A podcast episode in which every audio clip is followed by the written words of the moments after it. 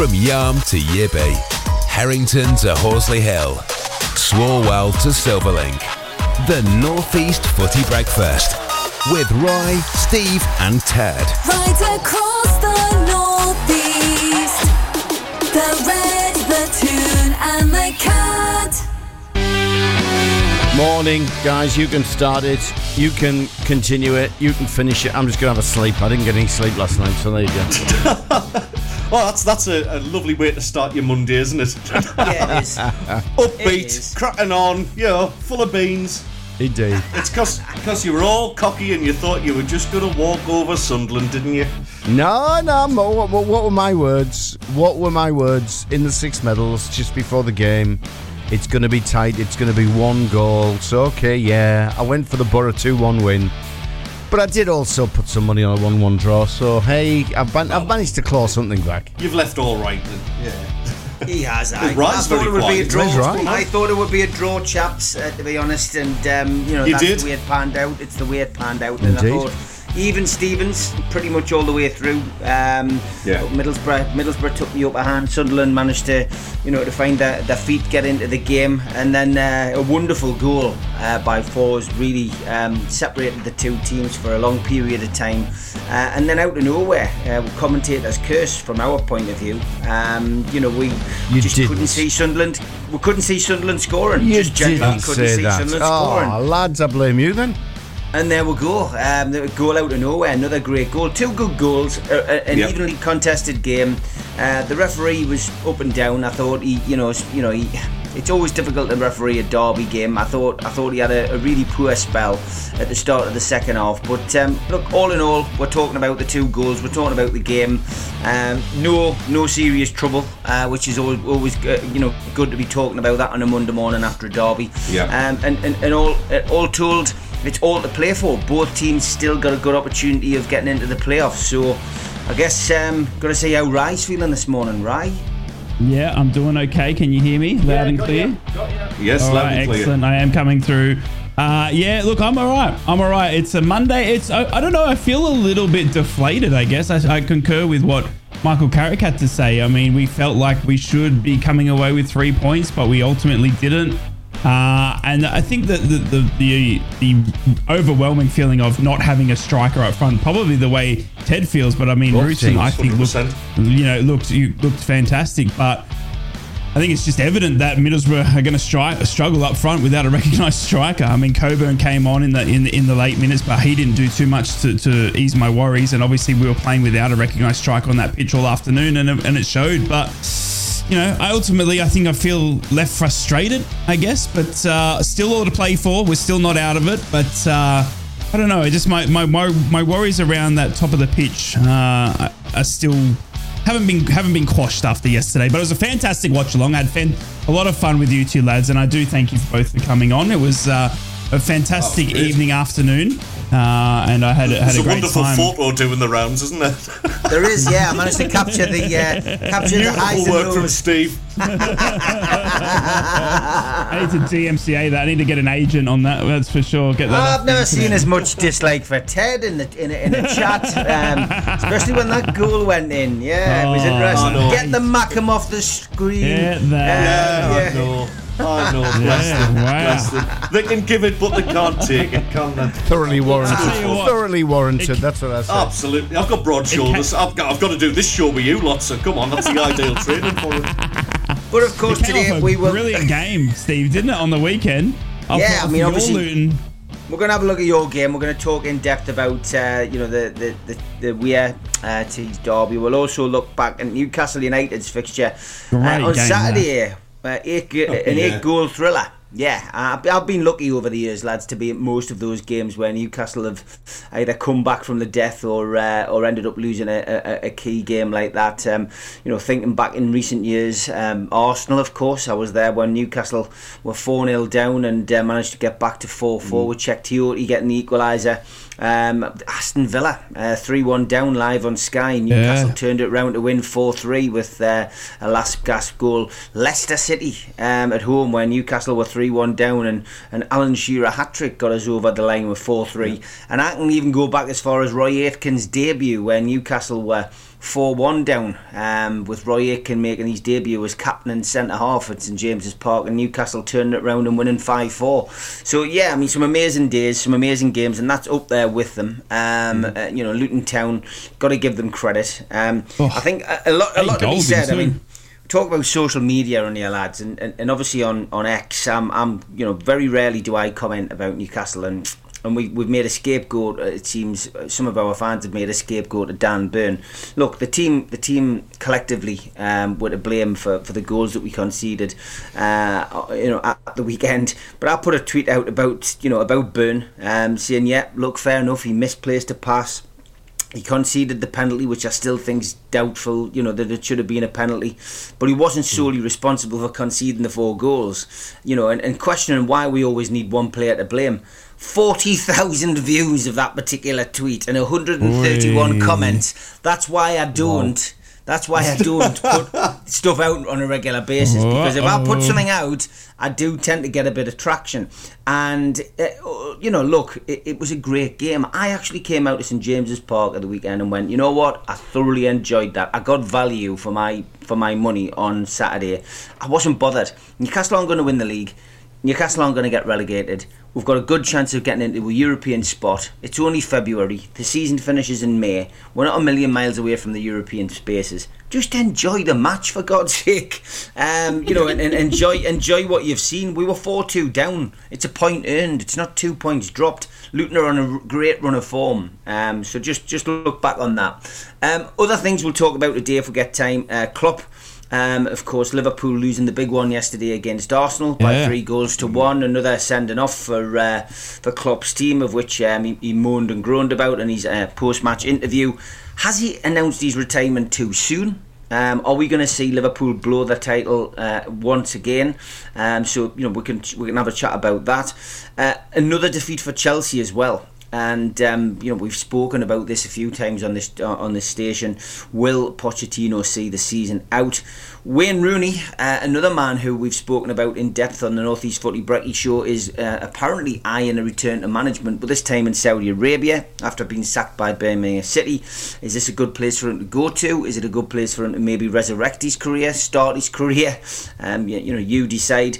Um, I want to bring a little bit of boxing to the to the channel as well, like I sometimes do, and just Fury against Usyk uh, called off over the weekend. Um, something which I called on Friday. I'd heard that he'd been dropped in sparring and uh, didn't know that he'd had a, a cut above his eye. Now that that's been confirmed, um, d- does anybody think this fight's going to go ahead? This is the second time this fight's been postponed, and if it does go ahead, who do you think will win? We might have time to squeeze in the uh, Spygate story as well from St James's Park, where a fan has been banned from Newcastle United for three years uh, for social media uh, comments. Uh, nothing to do with Newcastle United, the comments, it has to be said. So, is it right uh, that the Premier League and Newcastle United, um, in particular, on this occasion, um, have the right to, to look into people's affairs? And can uh, should it be right that fans are banned from a football club if they have an opinion on something which other people deem inappropriate? It'll be interesting to see what people think about that, and obviously get your text messages in. But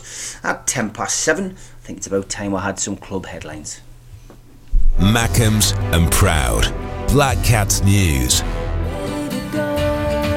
Good morning, Sunderland fans. Sunderland drew 1 all with Middlesbrough at the Riverside Stadium on Sunday. After a goalless first half, the hosts took the lead after a short free kick and was finished by Marcus Forss from inside the penalty area. Sunderland levelled the scores when Nazariy Rusyn's low effort from distance beat Tom Glover. Jack Clarke secured Sky's man of the match for the game, and a watching Lee Cattermole felt he could benefit even more from an out and out striker in the side. It's really important for Jack Cattermole, told Sky. I think he has a great, great season and is really important to the club. But imagine if they had a number nine, someone like Jack Clarke who was getting down the sides of defences could really benefit and add even more to his value. Despite earning the draw, there were some missed opportunities, especially in the end-to-end first half when Sunderland's Abdoullah Ba had two golden opportunities to open the scoring.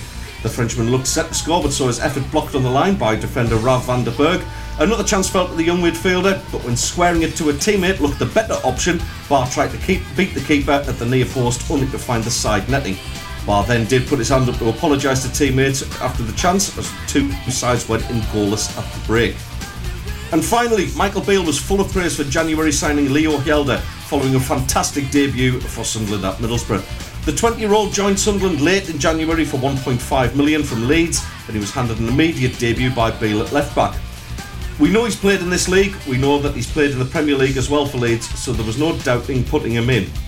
I thought he showed what he can bring to the club today. Obviously, he can play left back, he's more comfortable left sided centre half, but I think he's a player at 20 that we've done very well to recruit, said Beale. They are your Sunderland headlines. Smoggies and proud.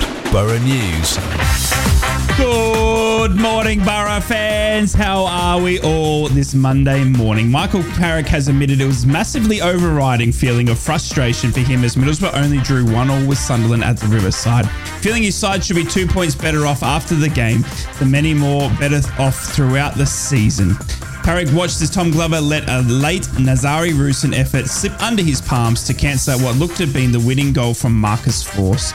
It was a tight and tense Tees Wear derby, uh, which saw Sunderland the better side in the first half, albeit Borough still enjoying some moments, and then Borough being ever dominant in the second half.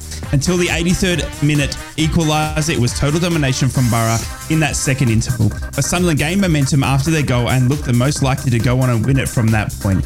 It was evident throughout the afternoon Borough would struggle up front without a recognised striker and had created well, but ultimately left frustrated to only have left with a point. Michael Carrick also believes his Middlesbrough side is set to be bolstered by the best version of Riley McGree after the Middlesbrough midfielders return to Teesside. McGree and his Australian teammate Sammy Silvera returned to Borough over the weekend after the Socceroos were knocked out of the Asian Cup in the quarterfinals by South Korea.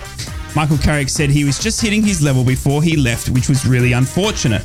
He's been injured for quite some time and he's now gone away, but now he's back, he's fit and raring to go, and we're getting the best version of Riley back. So we're getting, and we're also getting Sammy back looking fresh. It gives us a massive boost. Explaining Severa's involvement on Sunday with the winger replacing goal scorer Marcus Forss, Carrick said Riley played nearly an hour on Friday with the travel, and it was a bit to ask for him to rock up and put his boots on. But for Sammy, we thought he's back and he's in and around it, and he also didn't play, and he got back at a good time yesterday. So it was good to have them both back, and obviously see Sammy back on that pitch. And just finally, Middlesbrough women have held their nerve to defeat York City 3 2 to move to the top of Division 1 North in the FA's Women's National League. Goals from Ellen Turnbull and Nicole Havery have put Middlesbrough 2 ahead at York Sport before Grace Hemmings had uh, halved the host deficit. York then levelled in the 54th minute as Hemmings turned provider and her cross was fired home, but then just met the ever uh, goal scoring uh, midfielder put Borough back in front with five minutes remaining as she netted on the half volley. Middlesbrough now sit half, uh, top of the Division 1 North with Hull City three points behind them and two games in hand. Come on, you girls, well done. That's your Borough headlines. Good morning. Magpies and proud. Mags News. Good morning, Newcastle fans. Well, Luton's Premier League debut at St James's Park proved to be one to remember on Saturday, playing their part in one of the most unforgettable games there in living memory. For only the second time in 1,095 Premier League fixtures, Newcastle United shared eight goals with the opposition, coming from behind as they had against Arsenal on Tyneside almost 13 years to the day to gain a point. A brace from Sean Longstaff put United 2 1 up, but the Magpies found themselves 4 2 down after the break. A sublime volley from captain Kieran Trippier and a cool finish from the returning Harvey Barnes gave the side, the home side, a deserved share of the spoils. Newcastle's under 21s retain a mathematical chance of qualifying for the knockout stages of the Premier League Cup, despite remaining winless after completing five of their six group stage ties. They played out a 1 1 draw against Fleetwood on Friday night with Diallo putting Newcastle ahead from the penalty spot just before half time, before Pond levelled to share the spoils halfway through the second half. A point leaves Ben Dawson's side bottom of the table, but still in with a slight chance of advancing if they can win their final tie away to Nottingham Forest on Monday night, and Fleetwood draw with Huddersfield at Clitheroe 24 hours later. And in blustery conditions at Kingston Park, a gale force wind blew Wolves women away as one of Newcastle United women's new signings inspired the Magpies to an important victory to maintain their FA Women's National League Northern Premier Division title challenge. Paige Bailey Gayle The January arrival from Crystal Palace netted twice on a gusty afternoon at Kingston Park before substitute Jasmine McQuaid's stunning late strike sealed the points for Becky Langley's side. Well done to the lasses. That's in Newcastle United headlines on Monday morning.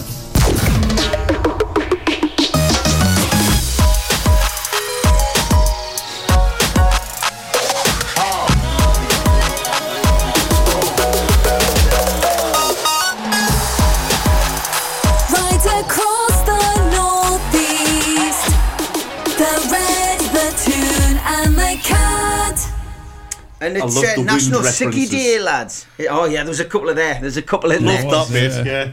I was, I was just National expecting Sick- Hurricane. I love. It's National Sicky Day today, lads. I love so the share nobody's, of the nobody's off. I love the I share of the feel, like, I feel not, like it. not the spoil of the shares. So, the, so yeah. basically, nas- uh, well, for the third time, it's National Sicky Day, lads. Yeah, I'm not feeling well. I'm going home, lads. I'm Shut up, happy to Dave. go. Nobody's off though. Is Daz coming in today? Ah, who knows? Who knows the secret of the WhatsApp text? You know, it'll come in at some point, I'm sure. Well, it's National Will you be Sicky getting your Day. coffee? Yeah, you might be. You might get your bacon sandwich. You might be feeling okay. But I thought one I of haven't had you it- would have do you been off know, today. That's a good you're not. point. I haven't had a bacon sandwich off Daz for months. Do you reckon He's he's all feeling? those chocolates He's, at Christmas. he's feeling a bit. He's feeling a bit comfortable now, isn't he? In- in- I reckon. I reckon you're in the bad books. Hundred Yeah, percent. well, Yep. He thinks it's Yep. his station. well. you know, sh- I, do you know what? I haven't had a bacon sandwich since he shouted "open chrome" at me. How's the legs feeling after the walk? Mate, I know it wasn't the longest. That Oh, was come fine. on. I That mean, was. I was fine. I did an hour and a half. Those poor lads did seven in the morning Talk, ten at talk night. about sicky days, Steve. I mean, that, that must, Yeah. after 40 miles, they must be absolutely no pagged way. today. They must be tempted. Definitely. Oh. Yeah, well done to the lads. How much was raised? Did they, did they reach the 20,000? I'm sure they've smashed They it. I def- haven't checked. Yeah, they they, Yeah, I'm they sure did pass did. the Two twenty seconds on thousand. that. Yep. yeah, no. Yeah. Oh, well They- I'll, I'll last a I total for you last I saw, talking they were at twenty. Day. Yeah, twenty thousand nine hundred ninety-two pounds on the uh, Just Giving page, but they obviously collected some hard cash uh, as they were walking from punters as well. Yeah. So Ah, that I mean, that was uh, brilliant. I saw that. updated. Saw that with my own Yeah, eyes, you know, walking along and cars would stop, or when you got the red lights at traffic lights and windows would be wound eh? down, and people would be handing over fivers and tenors and all that sort of stuff. It was brilliant, absolutely brilliant to see. Yeah, It's, no. a sh- it's a shade over Fantastic, that. 21 grand on the GoFundMe page. Wow. So Is it? That, and obviously the cash that's being donation, donated as well. Just So phenomenal. good. Absolutely phenomenal. So good. But the best, Good the to best speak to a few of my old football colleagues as well. That was nice. Yeah, I that was know. Ah, wild. Look yeah. Hey, the modern technology we've got, you know, behind these stations. Bringing people It's together. like, can I speak to him? Yeah, of course you can, mate. Ooh. Don't sound surprised, mate. So the whole point of us fantastic. saying The best of the, the whole point of us saying National Sicky Day, lads, was I was going to say that one of you should have been having a Sicky Day because Do you know who's one of the having one, teams was gonna Steve? Win. Do you know who's having One. one? This guy. I'll try and find Hubbard. Here he is. He looks absolutely shattered and out on his feet. Mate, you finished? Thank God. That was it.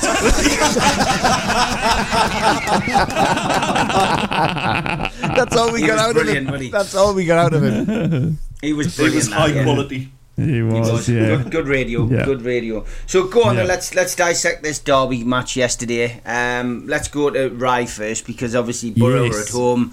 Um, how do you feel uh, on reflection uh, after after that result yesterday? Happy with the result? Uh, you disappointed with the result, or, or, or in between?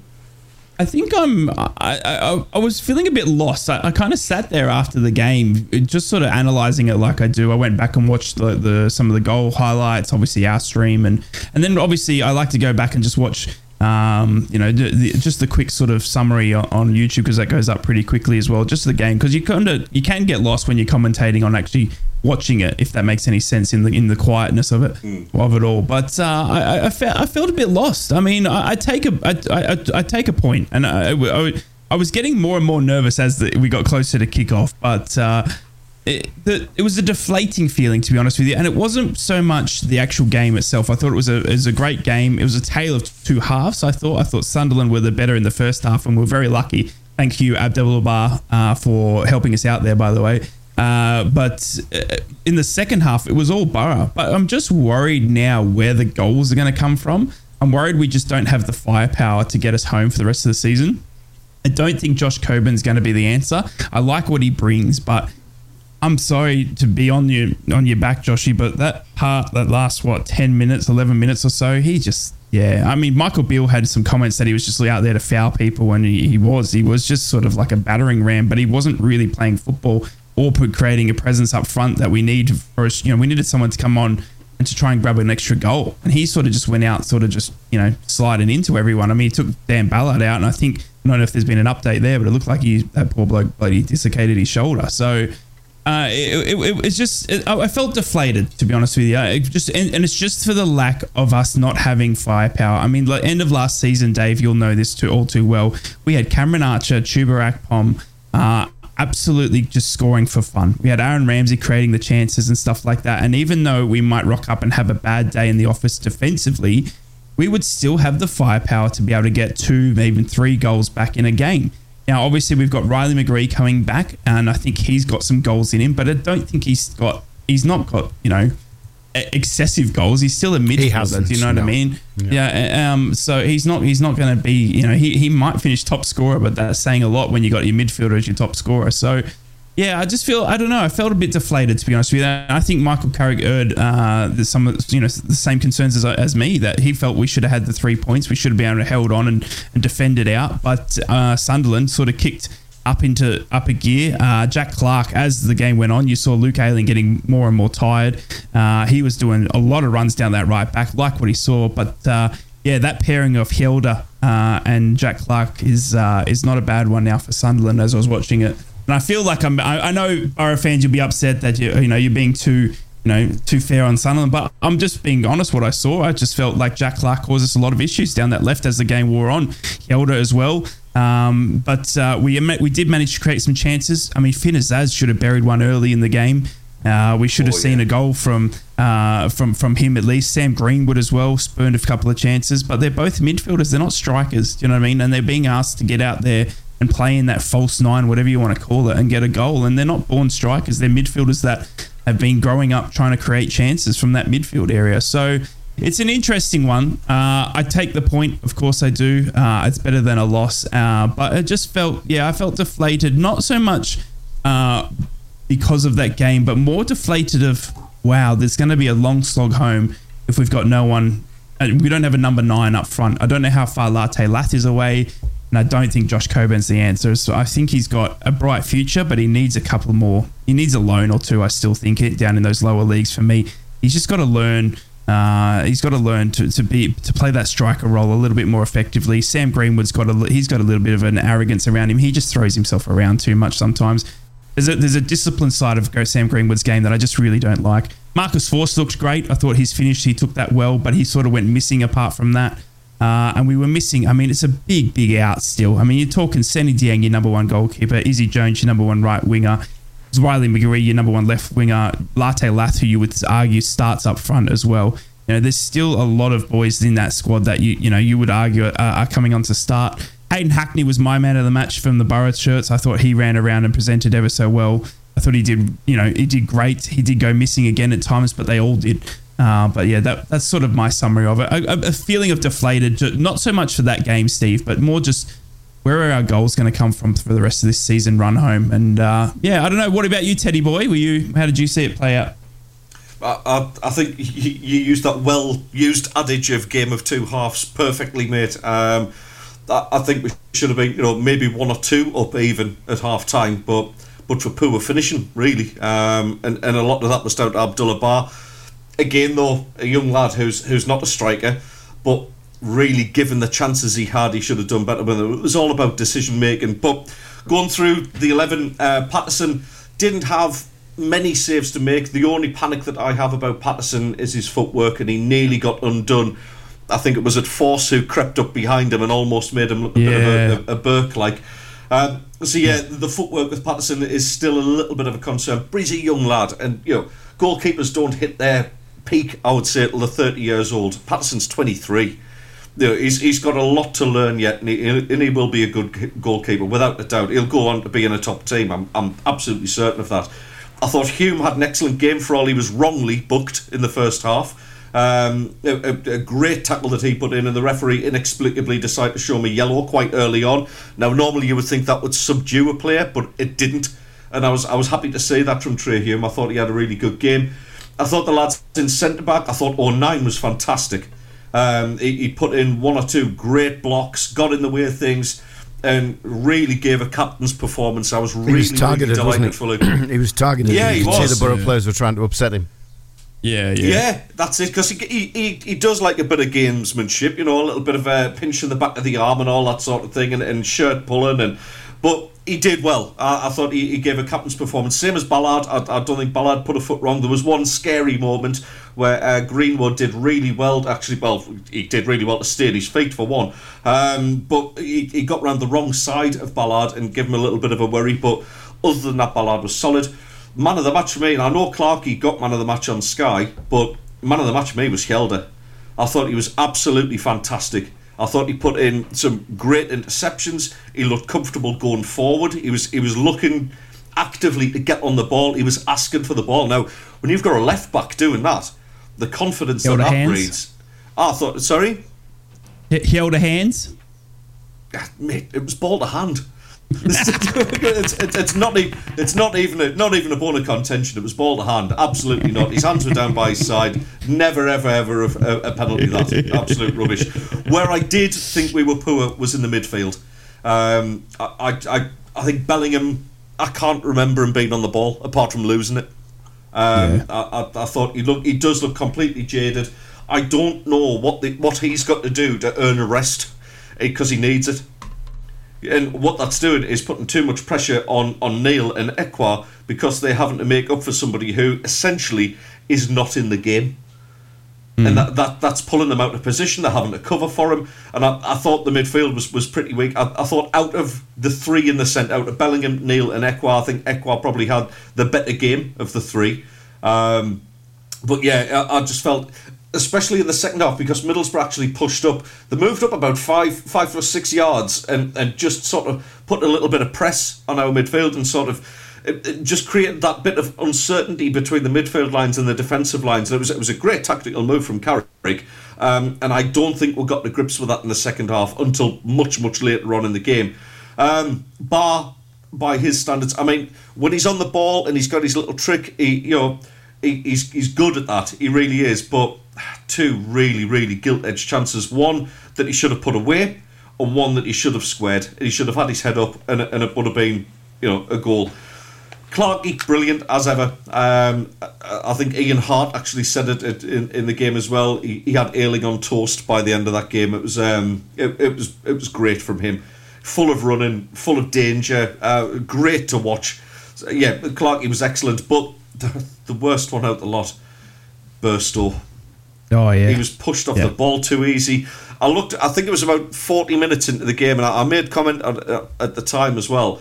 Was Yeah. his touch map came up, and he had six touches of the ball, and that was thirty-five minutes into the game. yeah. As, as a as a striker, nah. And it, it's you can blame the service and all that kind of thing, but they were putting crosses into the box, and it was his naivety of not being able to like beat the defender to it. You know, make the run early. A, a good striker sees that run early and makes that run early. And he's he's not doing that. He hasn't got it in him. And we didn't look like scoring until we brought Rusyn on. Rusyn, I thought, was absolutely tremendous. He, he did more Yeah. in that, that He short changed it. cameo appearance than probably Bellingham and Burstow put together. Uh, I thought he took his goal well. He's he's tough. I mean, he is really really tough. He, had- he got that elbow in the face. I think it was from Ayling. Um, obviously Yep. cut lip. Had a little bit of a one to the referee, but cracked on with the game and uh, Yep. and scored a, a wonderful equaliser. And he's got to start for me. He has got to start because, like I say, he's full of running. He's a different kind of striker. Um, it- it's kind of almost in that, that Jamie Vardy mould where he, he's not a, a six yard striker. I think he likes to kind of just play off one of the sides and, and make runs and get in behind defences. That's where he's at his best. Uh, and, and we need to start and use that because he's got pace for days. He's, he's strong, he's a tough kid, and, and I think we'll get more goals out of him. I was disappointed with some of the Borough players. Um, I think some of them, some of them had a great game. To be fair, like um, I, I thought Barlaser had a good game. I think Engel had a good game. He's tough, uh, very very tough. Vanderberg, good clearance off the line, Sam Greenwood, for somebody who came through the Sunderland academy, um, I was disappointed in Greenwood for the same reasons as you are, right? He, he just gets involved in, in silly stuff. And he's, he's a he's a very very talented footballer, as Sam Greenwood. You don't go to Leeds and play in the Premier League if if you're a naff footballer, but he needs to concentrate on his football and not get sidetracked by shirt pulling, all that kind of thing. And, and to be honest, you could level that at Joshy Coburn as well. You know, and I'm not just having a go at him because he's a Borough player. You know, I, I like Josh Coburn as a player, and I think he has got a future. But he needs to concentrate on staying on his feet and putting the ball in the net. Because yesterday, it was just, I, d- I don't know what he was on there for. I, I honestly don't. It was just like, what what is he putting you on uh, just just to try and upset people and push them around? It was- yeah. It was a waste of a substitution for me. I think you It were was the, actually arguably one of the worst. But it wasn't. It wasn't a seen. waste of a substitution. I mean, Sam Greenwood was my man of the match. Yeah, I know he had his, his pushing and shoving and shirt pulling and barging over O'Nien and all that sort of stuff. But that's all part of his game. But I thought I It thought he was I, it, it was Hayden Hackney I was disappointed in. So it's interesting to see how we're pulled Really? apart. Yeah, right. Wow. Because I think Hackney didn't put a foot in, didn't put a tackle in, didn't win a ball. When the ball came to him, he was Hayden Hackney. But outside of that, I Mm-hmm. think he was missing in certain areas. But um, See, I thought Hackney think- was great. For, um, I honestly did. yeah, for um, you you were saying about the subs. I think I think Carrick, his hand was played for him because you've got Greenwood with cramp, you've got Forss with cramp. Those two guys couldn't do another twenty minutes of the game because you'd have been down to nine No. players.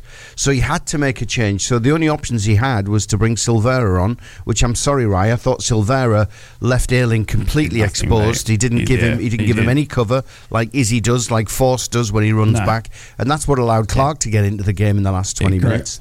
Yeah, um, and he had to put. Josh on because Greenwood was, was, was a forward player, and that was the only option he had. So to bring three on, I think was the was was the big change. Um, had he have just replaced those two, it might have been different. But um, I know he wanted to give a, give give the derby uh, the derby to his uh, the debut in the derby to his new signing. But it was that, that, that triple substitution that changed changed the end of the game for me. What It was high intensity scary game, was- lads. It was high intensity. I mean, you know, the, was, the, the, yeah, you got to give you got to give credit. You got to give credit to both teams for the fitness that they showed in the game, and you know, nobody wanted to lose the game. Um, you know, there was periods where both teams were on top.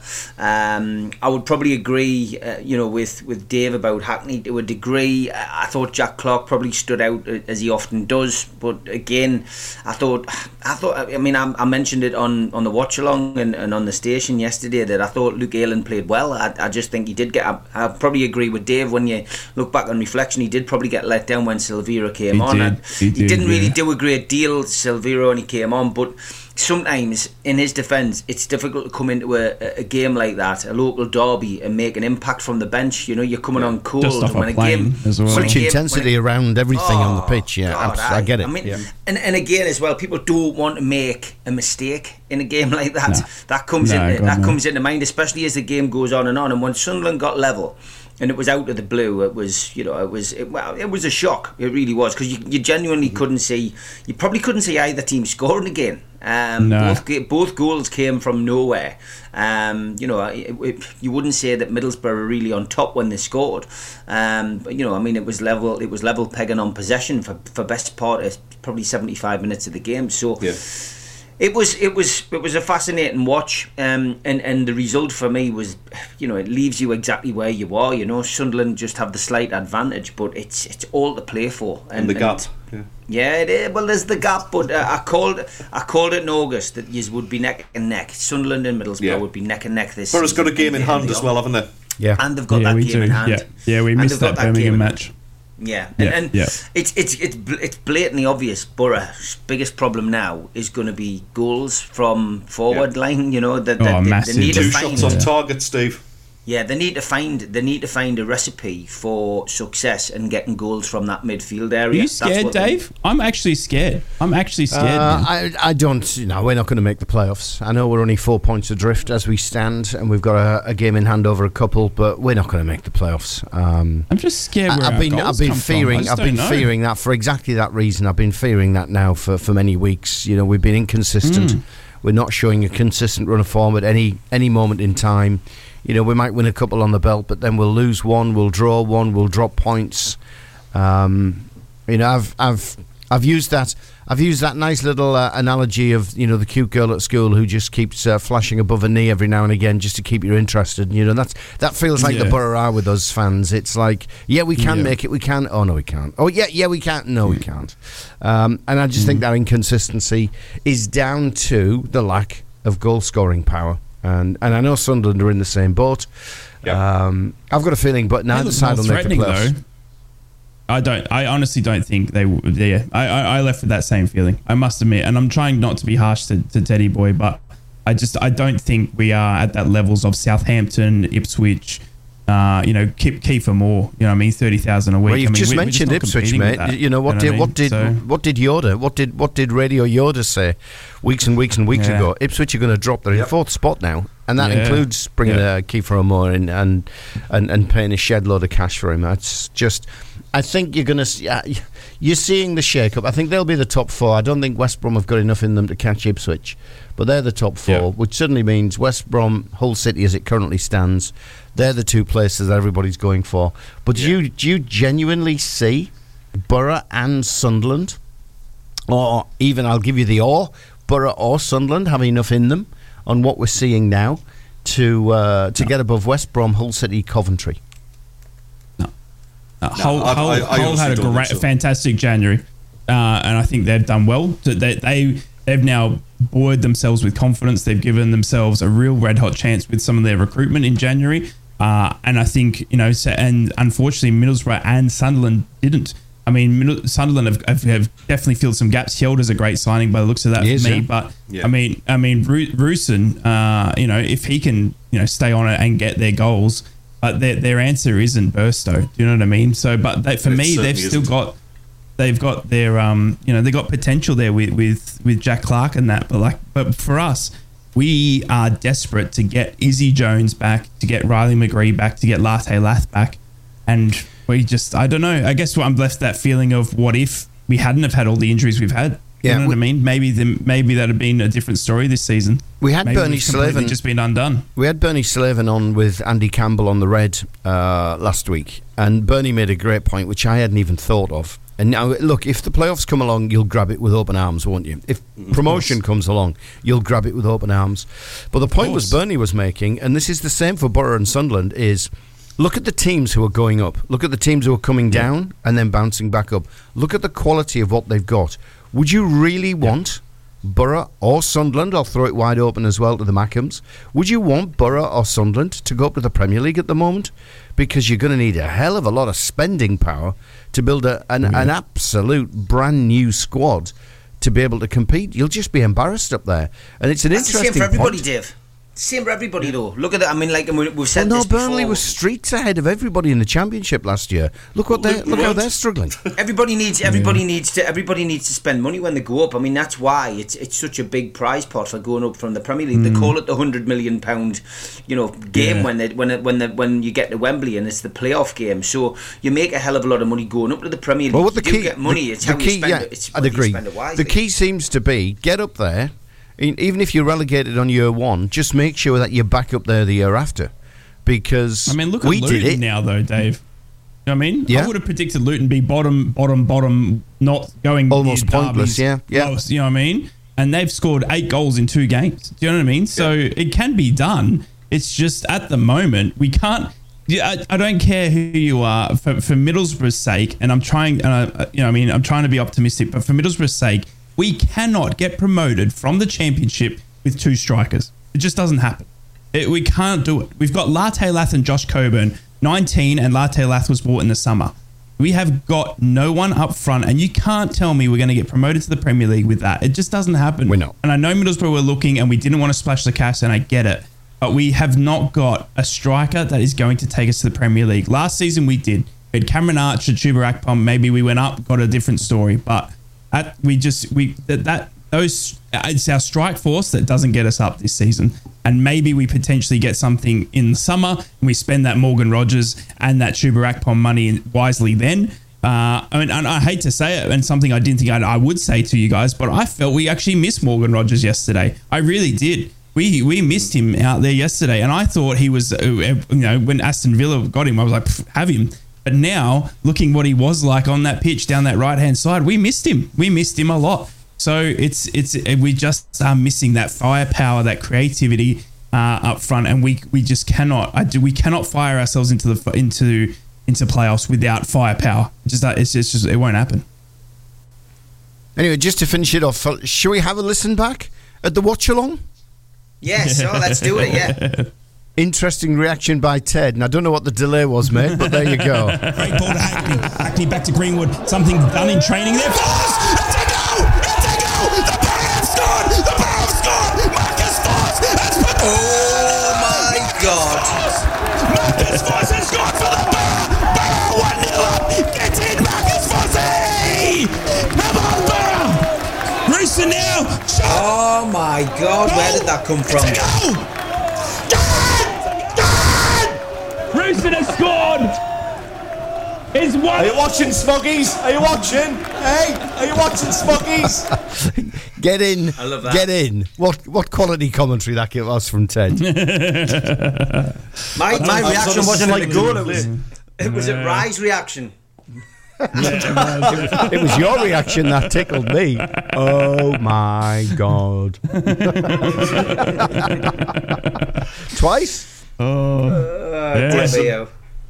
Dear Doctor, It was great you fun, mate. Dave. It was absolutely brilliant think- fun, and at least at least we're going to get Yeah, to do that again next season. Yeah, I had Yeah. a lot of fun with that. Dave, uh, just quickly before we move on, and I know it's Steve, I'm sorry, but should Glover have done better? Oh yeah. Yeah, without a doubt. But look, you know, I'm I'm I'm a former goalkeeper, so um, keepers are massively exposed. Players, outfield players, they'll make mistakes, hand over fist in a game, and there's always somebody behind them to cover it up. A goalkeeper, you've got nobody. It's ruthless. You make a mistake, it's a goal. Yeah. Um, Yeah. And yeah, without a shadow of a doubt, he dropped a fatty there. Shouldn't have been a goal. Uh, the the shot was a bit of a splash from Rusyn. Um, he could have got his hands That's to a it. bit harsh, Dave. Oh, it was, mate. He didn't. Come he didn't on. catch it cleanly. Every every expert, mate, I've I've listened to since the goal went in, has all they've all said the same. He didn't catch it cleanly, but Glover should have. He should have stopped that, even if he'd have pushed it round the post. But um, but I'm not gonna look. I'm not gonna hang him out to dry. Why do you? You know, Nah, he's he's had he's he's done far better. He's been fantastic. He's been Yeah, far, he far better coming in to replace Seny Dieng when he went I off agree. to AFCON than anybody would Yeah. have given him credit for. So um, I agree. Just disappointing, but. You know, in the cold light of day, fellas, I look back at the game. Ba should have scored for Sunderland. Azaz should have Yes. scored for the Borough. Um, There were a couple of half chances which could have gone in for either side. Um, Sunderland, I thought, were the better team in the first half. Borough were the better team in the second half, apart from the last 10 minutes. Um, as much as it hurts to say, you know, a draw, I wanted to win, and I'm disappointed we didn't get the win because we were one up with, with, with 20 to play. But yeah, was it fair? Probably. Yeah, I think so. I think Yeah. so. All's fair in the uh, the uh, the teas. We had Derby one one, and uh, we'll wait and see what happens uh, over the course of the last few months of the season. Who ends up in the playoffs? Dave thinks they're not uh, they're not going to do it. Ry, are you confident about getting into the playoffs?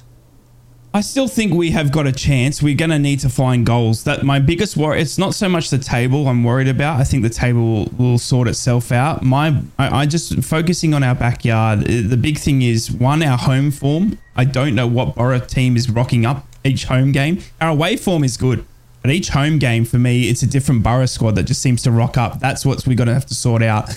Am I confident we'll make the playoffs? I, uh, yeah, I, I, I, I don't think that's our worry. Our worry is let's get where can we get some goals from in this team, sort that out, and yeah, of course we're going to be right up there. Okay, Ted, what do you reckon? Sunderland are they going to make the playoffs? The only way we do that is is by facing facts that Burstow is is not the striker that's going to help us. Um, nah, he has to stay off. Yeah, I, I think he's. We, we need to bench him. We need to give Rusyn his opportunity. He's going to be full of confidence now. He's he's full of running. I think he looks very bright. Paddy Roberts coming back in as well. Obviously, I mean it was only getting a, a few minutes in the legs yesterday's appearance, but Paddy's one of them. He, he helps take pressure away from Jack Clarke in terms of defences. So having him back is is a good opportunity. I'm not saying it's completely out of the question that we'll make the playoffs. Um, I think it's doubtful, but but we have still got players in there who can who can fire us to it.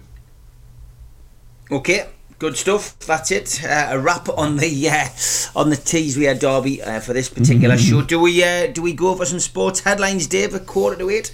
We can do. We're a bit late, fellas, but uh, let's do just that. Why do clients choose Ather and Co? Very diligent, very caring, put themselves in my shoes. Always informed me, kept me up to date of what was going on. Didn't feel I had anything to worry about, and I had nothing to do other than turn up for a medical. Athers did the rest. For the full story, see athers.co.uk forward slash reviews.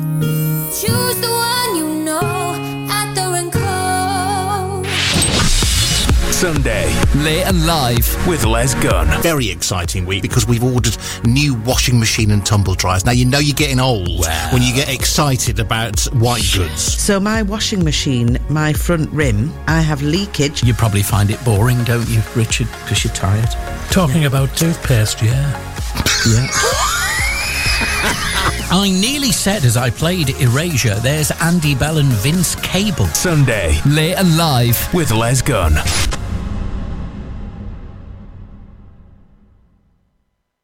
The Toon, The Cat, The Red Sport. Mikel Arteta praises Arsenal players for earning what he described as a huge win over Liverpool, which gives his team momentum.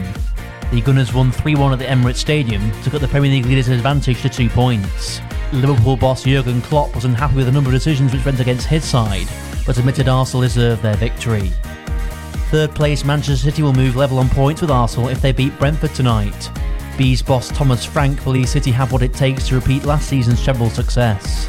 They are flying at the moment. I think it's 10 wins and a draw in the last 11 games. They are on track for doing the undoable, winning the triple again. They got the best players and the best team in the world. End of discussion. Potentially the best manager in the world.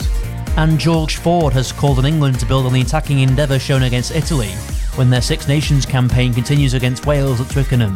For the first time since 2019, England began the Six Nations with a win, as the Jamie George era began with five debuts being issued, amid a call from the new captain to believe they can win the title. Together across the Northeast. The Toon, the cat, and the red.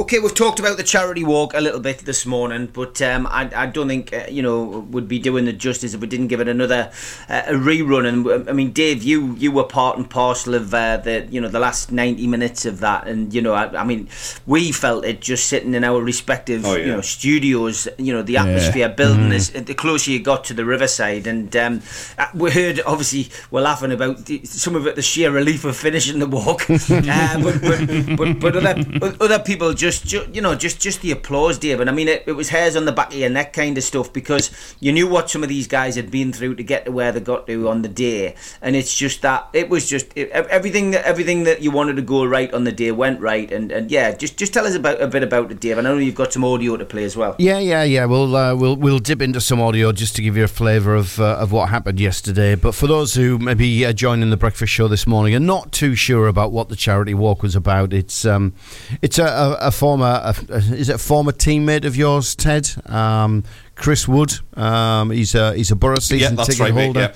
Um, uh, he he had a pretty bad spell recently, health wise. Um, Yeah, a big stroke, yeah. uh, brain hemorrhage. He's in a wheelchair currently, and needed a lot, a lot, a, a lot of money to be raised to help with his rehab. You know, beyond what the NHS could could could could provide. Um, he's, he, you know, he's he's at pains to point out that the treatment he's got from the NHS has been magnificent. So, a bunch of his a bunch of his former teammates and then family and friends and colleagues. Um, a mix of Borough fans and Sunderland fans, it has to be said, uh, decided they were going to do this this charity walk from starting from the Stadium of Light, walk overnight to get to the Riverside uh, yesterday morning ahead of the the Derby match, and um, they've raised in excess of twenty grand, which is absolutely magnificent. But the highlight for Fantastic. me. Joined them yesterday morning as they were entering Teesside, and then uh, and then con- continued the walk and uh, and just spent an hour and a half with them at the end of the walk. So I, I do feel a bit a bit of a cheapskate doing that, but uh, it was great. And, and the highlight for me was when the walkers were coming towards Middlesbrough Station. Now that is. Um, that is infamous for when the away fans come out. That's where they get corralled. They come out of the station. Those that have been on a train, the police corral them there. Borough fans can hang around, you know, waiting for, for a bit of bother or just giving them a bit of, a bit of slaver. Um, what happened was we were walking down the middle of the road because the lights were on red. The Sunderland fans were out. Uh, the police had corralled them by the side of the road on the on, on the pavement. And as we were walking past the Sunderland fans, obviously the Sunderland fans in the walking group started singing Sunderland songs, um, and the Sunderland fans were just applauding everybody as they were walking past. And then immediately across Albert Road, uh, Albert Terrace on that side of the on that side of Albert Bridge, is where the Borough fans have a watering hole called Hit the Bar. And a lot of Borough fans were congregated around there having a look at the Sunderland fans. And then as we crossed the road, the Borough fans started applauding, and then the Borough fans within the walkers started singing Borough songs. You know, it was brilliant. there was there was no animosity. There was nothing like that. Everybody appreciated what the walkers were doing. And for me, that was just seeing that two rival sets of fans in what was a hostile, potentially hostile atmosphere of Sunderland fans arriving, the police corralling them, the Borough fans having a look. All of that was forgotten. It was absolutely brilliant. But I thought, look, let's just uh, put a bit of the audio. We carried it live, of course, across the, the cat and the red yesterday morning as part of our match day live. Um, and we just took a bit of audio to, you know, it's basically the finish. This is the end as, as, as they got to the riverside. This is going to be pretty special. There's Borough fans there applauding Sunderland guys walking. So, yeah, here we go. The walkers have arrived. You can probably start to hear the applause from the fan zone Fantastic. here at the Riverside. It's absolutely brilliant. This is brilliant. This is absolutely brilliant. So the walkers are now in the fan zone, or the, the, the front of the queue anyway. There's uh, a long line. There's about 40 odd walkers here. I mean, Daz, you saw it from, Yeah. from your vantage position as we take a position now just outside the famous old Ayresome Park gates. And uh, just waiting for everybody else to catch up as uh, as you can see, everybody congratulating, patting each other on the back. I'll try and find Hubbard. Here he is. He looks absolutely shattered and out on his feet. Mate, you finished? This is cold. Thank God. I love that. I love that. That is the most natural reply to something like that. Got to talk to Beaney, fellas. I'm just. We're all mingling because yeah. everybody's here now. Mate, you've finished? Yeah, all done, finally, thank God. Chuffed a bit, chuffed a bit. Proudest punch of everyone who's uh, done this. Really proud of punch. What about the be very proud reception at the uh, as you came past the train station with both sets of fans? Honestly, uh, I mean, you you were in there giving it big yeah, Sunderland yeah, songs. Of course I was. Yeah, of course I was. I wouldn't uh, miss stuff like that for the world. And uh, yeah, no, it was great. Even the reception walking in here and everyone uh, message, uh, everyone clapping was great. Really good. He's already planning the next one. Yeah. Already planning the next one for next week. Okay, no problem. will, Chris, will Chris have a chat with us? Do you think? Yeah, absolutely. Yeah, I'm sure he will. Yeah, when we uh, when he gets everyone else started. Yeah, he'll- I'm sure he will. Chris, any chat? Any chance of a quick chat live on the radio, mate? It's all right, yeah. So, we've been following the we've been following the, the guys. We've actually did the last hour, mate. So we tried. We tried. I cheated. What does it mean to you to see what effort they're putting in? Oh, it's incredible. It, it all feels a bit surreal, if I'm honest. Um, obviously, they're inspirational. What they've done, they've walked all the way this distance. It's great to see, and I just, it's just hard to put into words what they've done. It's just incredible. How many of them do you know? Um, about, I'd say about 90% I know. I know. Um, obviously, friends, work colleagues. Um, that, that's, I'd probably say about 90% I know, kind of thing. Well, you're literally. 100 quid, 200 quid short of 20 grand in this fundraising. I mean, what what a difference will that make to you and your recovery? Oh, God, it'll help so much. You know, I can obviously put the money towards um, physio, and they can obviously help me to try and get better. And it means the world how much they've saved. It's just mind-boggling, isn't it? What they've what they've managed to put forward for that. Obviously, at one point I thought five thousand would be incredible. You know, if they could save that, but if you said it's twenty thousand, it's just obviously it's incredible what they've saved. I've got to ask you though, what's the scoreline going to be this afternoon? Well, I I honestly think it'll be one all. Um, obviously, it'd be nice Yeah, if listen, it would have won. you get but- politically correct there because some of the fans are Borough fans have been walking for you. I've got to Come say on, it's a Chrissy. draw, don't after all that. but honestly, I do think it'll be a draw. Both teams obviously struggling up front, but a draw will probably be what I want, kind of thing. Keep everyone everyone happy. Brilliant. Well done, mate. I mean, you. it's, it's Well been done, mate. fantastic. We wish Well you done, well pal. with your recovery.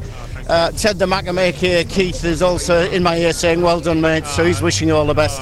Fantastic to see. You've got a lot of people to talk to. Thank you. Cheers. Thank you. Bye. Do you, know, do you know what the best thing of all of that was, fellas, for me? Is just it was just over a week ago, two weeks nearly. We saw what happened in, in the Midlands with uh, with Wolves and West Brom getting together, and all the Yeah. Yeah. all the Yeah. horrible stuff that you know rival sets of fans. You know, one poor guy getting carried out, his face, his hen- entire head completely covered in blood. Yet here you've got Borough fans, Sunderland fans coming together on a derby day when you know the police rate it as a Category A game. You know, massive risk Yeah. of trouble between rival sets of fans. You, you get those rival set of fans coming together, and as we've uh, confirmed this morning, raising over twenty grand uh, for Chris Wood's recovery. I mean, that's brilliant.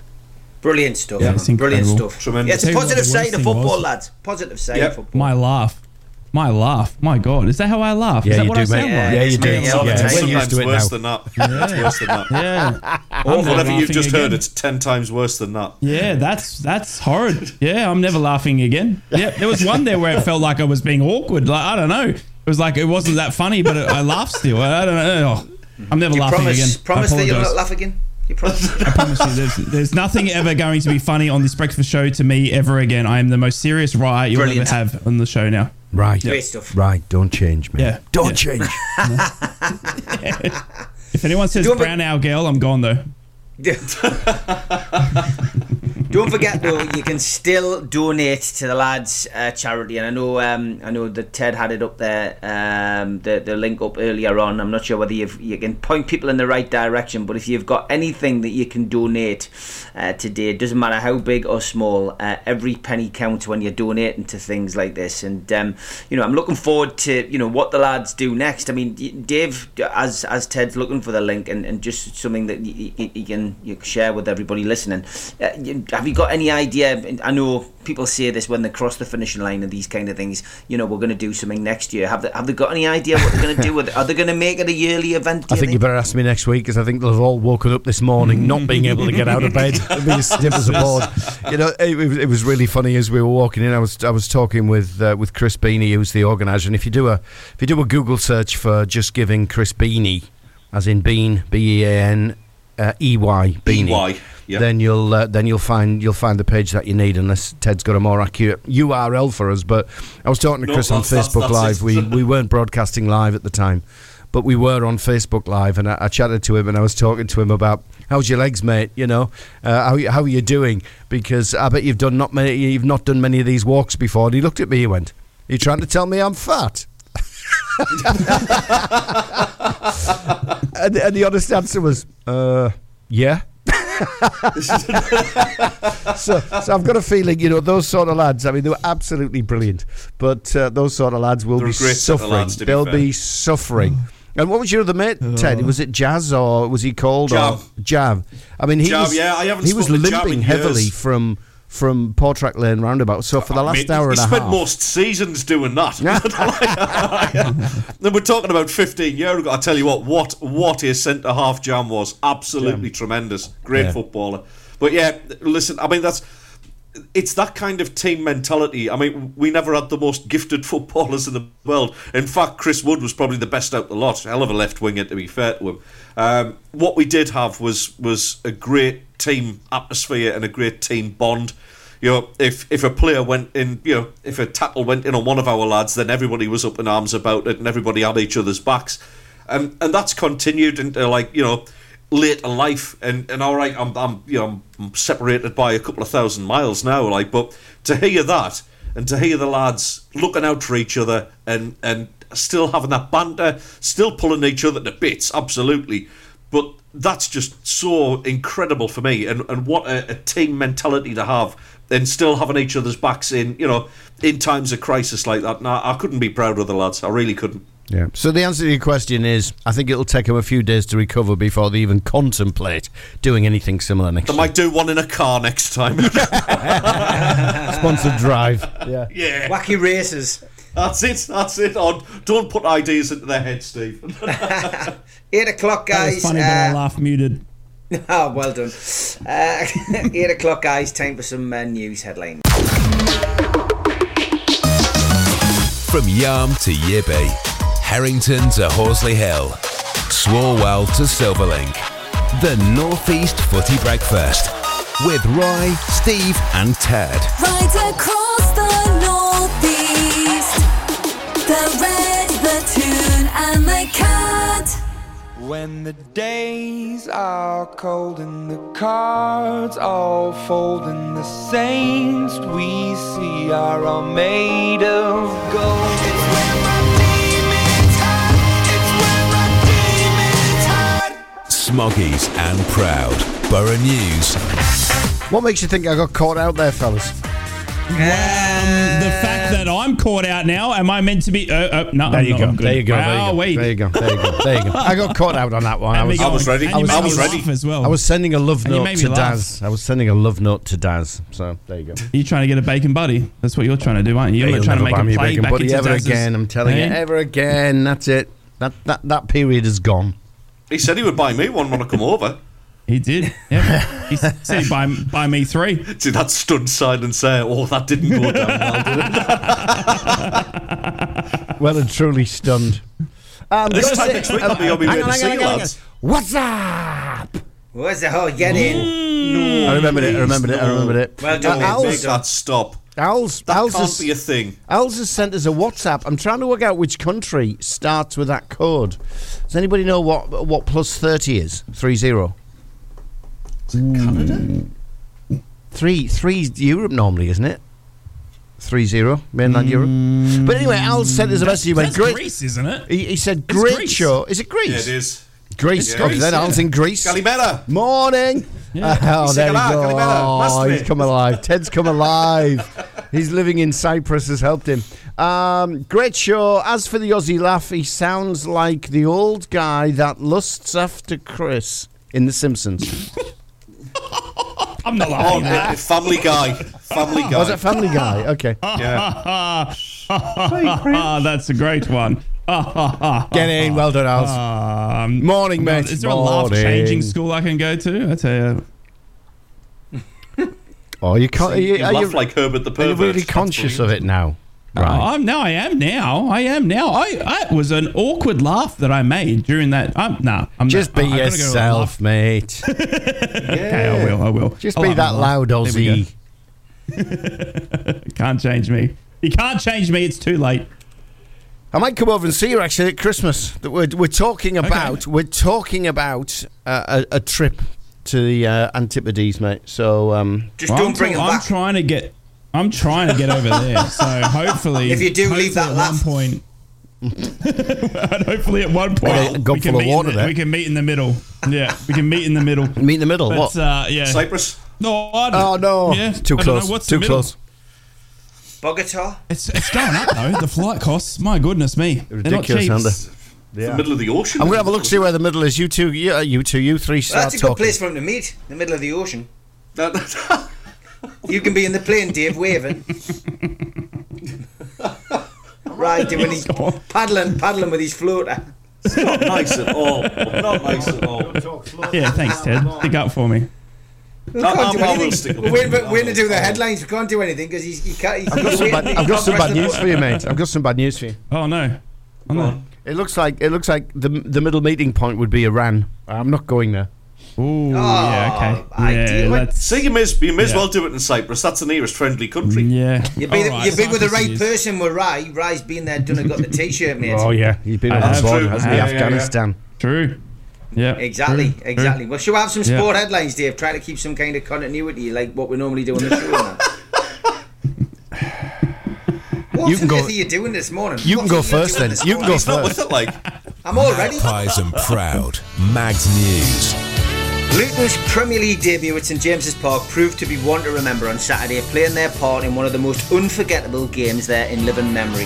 For only the second time in 1,095 Premier League fixtures, Newcastle United shared eight goals with the opposition, coming from behind as they had against Arsenal on Tyneside almost 13 years to the day to gain a point.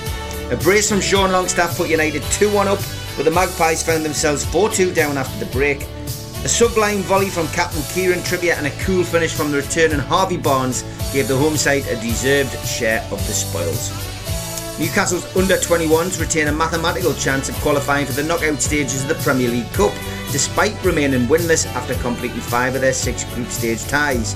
They played out a 1 1 draw against Fleetwood on Friday night with Diallo putting Newcastle ahead from the penalty spot just before half time, before Pond levelled to share the spoils halfway through the second half. A point left Ben Dawson's side bottom of the table, but still in with a slight chance of advancing if they can win their final tie away to Nottingham Forest tonight and Fleetwood draw with Huddersfield at Clitheroe on Tuesday night. In blustery conditions at Kingston Park, a gale force wind blew Wolves women away as one of Newcastle United women's new signings inspired the Magpies to win an important victory to maintain their FA Women's National League Northern Premier Division title challenge. Paige Bailey-Gayle, a January arrival from Crystal Palace, netted twice on a gusty afternoon at Kingston Park before substitute Jasmine McQuaid's stunning late strike sealed the points for Becky Langley's side. Well done to the lasses. That's the Newcastle headlines on Monday morning. Smoggies and proud. Boro News. Good morning, Boro fans. Happy Monday. Michael Carrick has admitted he was massively overriding feeling of frustrating for him as Middlesbrough only drew one all with Sunderland at the Riverside. Michael Carrick said his side should be two points better off after the game and many more better off throughout the season. Carrick watched as Tom Glover let a late Nazariy Rusyn effort slip under his palms to cancel out what looked to have been a winning goal, and what a goal from Marcus Forss. It followed a tight and tense Tees Wear derby, uh, which saw Sunderland uh, the better side in the first half, albeit Boro still enjoying some moments, and it was until the 83rd minute equaliser it was total domination from Boro after the interval. But Sunderland gained momentum after their goal and probably looked the most likely to go two uh, ahead uh, and win it from that point. It was evident throughout the afternoon Boro would struggle up front without a recognised striker, but had created well and had chances, but were ultimately left, frustrated, left frustrated to only have a point. Michael Carrick believes that Middlesbrough side are set to be boosted by the best version of Riley McGree we have ever seen. Get in, goat! McGree and his Aussie teammate Sammy Silvera returned to Boro over the weekend after the Socceroos were knocked out of the Asian Cup in the quarterfinals by South Korea on Friday night. Michael Carrick said he is just hitting his level before he left, which was really unfortunate about McGree.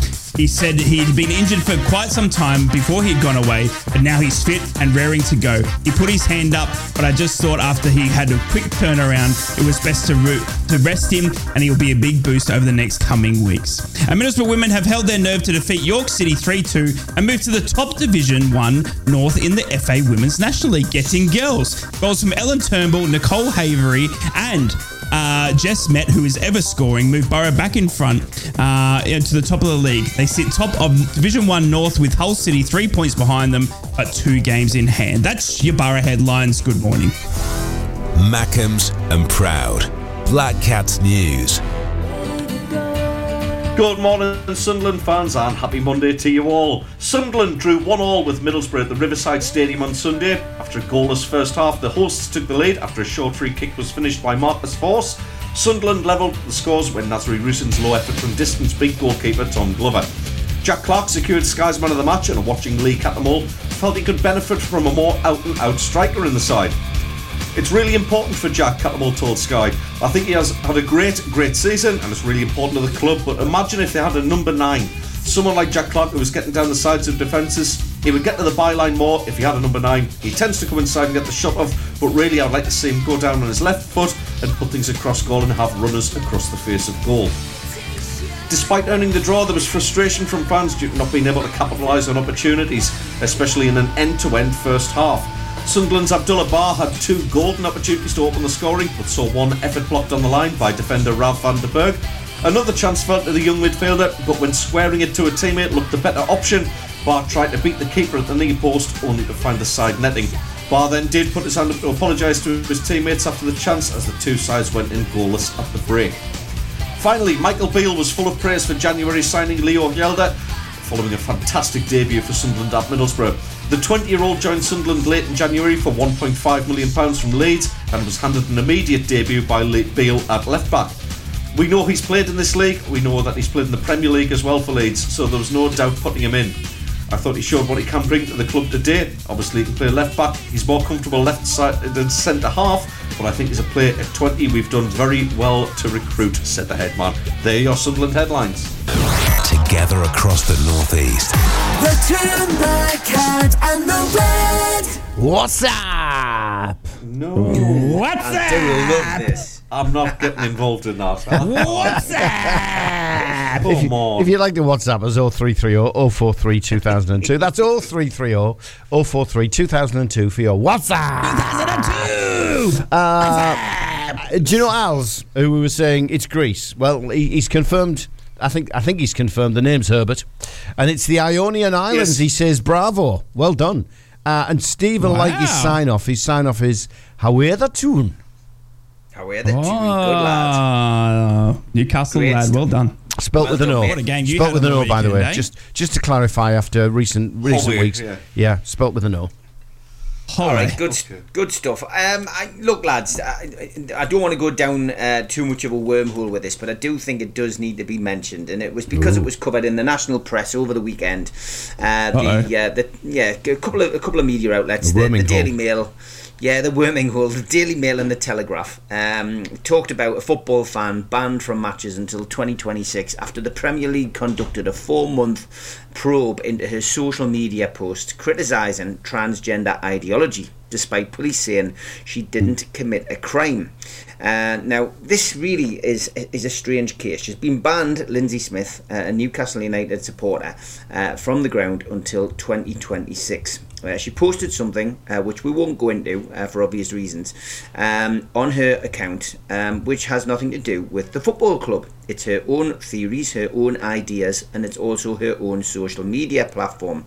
Um, from my perspective, uh, the worrying thing about this is uh, there was an 11 page dossier which was compiled by the Premier League, which includes details of where she lives, where she works, Whoa. where she walked her dog.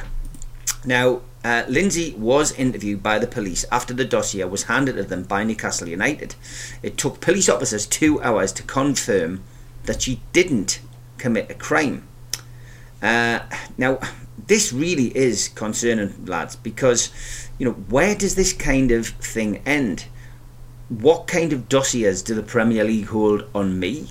What kind of the, what kind of dossiers do they hold at the football club on me? That is what people will be asking themselves as a football supporter. I thought you were asking for you, Um, mate. I was going to say they'd be shocking. They'd be terrible. Well, they probably will be. Yeah. I got Um, a I filing mean, cabinet on Steve. in, in, in, in it, yeah, like Hong Kong Phooey jumping out of it. Um, one of What a great cartoon. Um, what a I was, great wasn't cartoon. He was a number one super guy. Um, but, yeah, but yeah, I mean, look, look at this, guys. I mean, this, this, No. this, this, this, this now has obviously opened the doors for, um, you know, the, the, the, the free speech union to get involved. I think she's Yeah. got a big. I think she's got a good case of potentially getting this turn uh, turned over. But you know, Lindsay, Lindsay's been interviewed a couple of times over the weekend. She lives ten minutes away from the ground. She struggles to go past the ground now. Um, you know, she, you know, this is her football club. She can't understand why this has been, you know, why this has happened to her. Um, but uh, you know, this is this is a worrying, this is a worrying thing, lads. And I mean, you know, this isn't just you know, potentially one person. They're not going to go to all this trouble with one person. There is clearly somebody watching us. Big Brother is watching us. And Dave, I'll come to you first. um, you know, Big Brother is watching you. George Orwell, 1984. It's got a feeling of that. It's it's a bit unnerving, isn't it? And I mean, look, we all behave ourselves on social media, but that doesn't mean to say at some point we may say something which could be taken the wrong way by somebody. We may say something on our social media feed which somebody might take the wrong way because that's the society we live in now. Isn't that a bit worrying that somebody can then just say, "Well, hold on a minute, um, you shouldn't be saying that. We'll ban you from the football ground." And I'm not. Let's not just pigeonhole Newcastle here. This could happen at any of the 92 clubs up and down the country. I'm sure. I'm sure it does happen uh, where clubs have. Um, have, uh, for whatever reason, have come up with preconceived ideas um, uh, about individuals, uh, which which which could be accurate. Uh, they they could be massively inaccurate. You know, it could be led by agendas from from individuals concerned. So, you know, has the girl broken the law? I think the police have confirmed no. I mean, I don't, I don't know what she said. I don't know what she's posted, but I don't know, really want the to go into it because I Yeah, don't. exactly. What I don't want to do is the- I don't want to. I don't want to, to, to bring that kind of No. traction Yeah, yeah. the channel. And I'm- We're- and I'm we're not not. asking We're you not to. discussing. We're No, I'm not not- discussing that. And I'm not asking. I'm, I'm not asking you to, and I'm not discussing that. Yeah. I'm just laying the case out for my thoughts Yeah. here. You Yeah, know, yeah, has has she broken the law? The police confirmed within two hours she hasn't. Now, what she might have said on social media could be seen as unsavoury. Absolutely. If she's being highly critical um, of, of of of players of the football club, uh, that kind of thing then maybe the club's got a reason to say, actually, if they if they if they're your views and your views are as bad as that, uh, or as offensive as that, then we don't want you in our in our establishment. But by all accounts, these weren't comments about the football club. These weren't comments about players. These were just her her her held personally held beliefs, views, opinions on life, on the social fabric of life that we all live in. I think this is a massive case of Big Brother's watching you. I really do, and I'm massively concerned because because by law we are allowed in this country. It's a democratic country to hold our views personally and air those views as long as it's not it doesn't turn into hate speech, uh, hate speech, etc. Then. Um, why should we be stopped from supporting our football club just just She because did. of our She did appeal, right? She did appeal, and Ted, I'll come to you. She said, um, you know, she put it. She put an appeal in, uh, but a ban um, has been upheld, and she was told this on January the twenty sixth this year, because her tweets constitute harassment and go against the club's equality policy. Now, for me, because it's about um, a, you know a specific uh, a specific topic which somebody at the club deems inappropriate. That's the reason that the ban has been upheld. Um, for me, it strikes of a certain minority at the club having the club's ear and being able to, you know, potentially say, well, we don't agree with this. This person should be banned, and that's that. So again, I find that I find that disappointing from from Newcastle United. I mean, you know, you could have an opinion, as I say, Ted. You could put something on your Yeah. Facebook or your Twitter, and then you could find yourself in a situation like this, which which I just think is unfair, especially when the police have turned round and said there is no case to answer. No, it's and there isn't. You know this this whole thing, and what it smacks to me of a little bit as well is obviously with with the ownership of Newcastle United um, comes you know certain questions about their their sort of moral intent, shall we say? I've got Exactly. to be careful how, how I word this. No, 'cause- but you are 'cause right. You, are right. You are right. 100%. So with that, I, I wonder whether there's a kind of over eagerness to to appease a more uh, woke kind of um, a- approach to life. So you know, obviously, if they're being made aware of this, that's something where Newcastle United's ownership can look a bit of a, an internet white knight, so to speak, and, and kind of uh, almost hold a moral high ground over it and say, oh, you know, we're, we're, we're bang on lefties and we're gonna we're gonna look after this and and, and we're we're got good nobody with those opinions is going to be welcome in here. It's almost like a an overextension of, of trying to appease.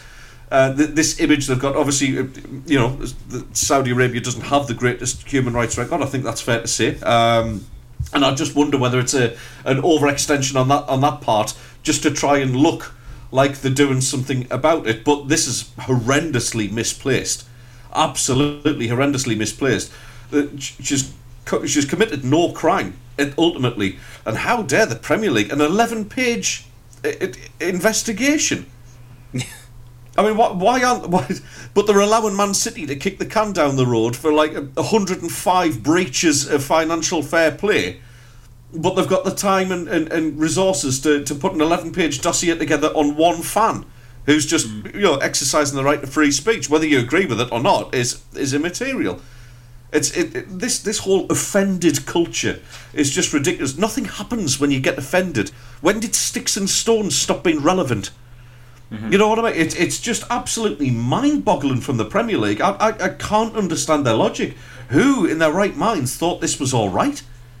Hmm. Fans should be entitled to. I, I get it. Right, hate speech and all that sort of thing. Not welcome. Not welcome at all. That isn't hate speech. She, she's she, she's got a differing political or politicized view to what other people have. She's not. She, you know, she's not marching stormtroopers down. You know, Northumberland Street. Yeah. Good it's reference. ridiculous. Absolutely I mean, right. ridiculous. Far Right. This this situation developed because there was a complainant at Newcastle United who had taken screenshots Mm. from you know Lindsay Smith's social media account, um, and it was you know it was about a particular uh, issue, as I say, which is which is something which is, is debated you know on on lots of news outlets, and this complainant said that they would feel unsafe if they had to share a space with someone like Lindsay Smith. Um, and that in itself has you know prompted this investigation. And Newcastle then emailed you know Miss Smith to inform her that she was being investigated by the police for a possible hate crime offence and that her membership had been suspended. Um, but you know then as I say the police the police knocked her back. So it, it's it's an interesting case this. It really is. But one that I think is is worrying as far as you know football fans in the UK should you know should be concerned about this Yeah, well, as one as a as a person that has a watcher in Dave, uh, who you know goes through my social media with a fine tooth comb, um, you know, and, and it was interesting hearing Dave's comments there as well because he watches all three of us, doesn't he? Do you know what I mean? I had a I had a talking uh, with Ted the other week about a very um, good some fun- reason. Yeah, I mean, TED Talk. and uh, we, you know, we were in big trouble the next day uh, about that. You know, about the the whole, you know, does does does Dave actually, you know, need to to keep eating uh, the bacon buddies? You know, what I mean, does that is, do we stand with Daz sort of thing? And anyway, that's another story. But the the thing for me uh, is, I mean, I, I I haven't seen the side of it, but it's it's, it's for for me like uh, uh, so Middlesbrough Football Club follow me. Uh, I've worked with them in the past. I've done interviews like that. I have obviously relationships within the club. As someone of the 200 and odd people that they follow, I would never put my club into disrepute, even though I don't think I'm a representative or connected in any way. I still think whatever I say reflects on Middlesbrough Football Club. That's just the position now that I'm in.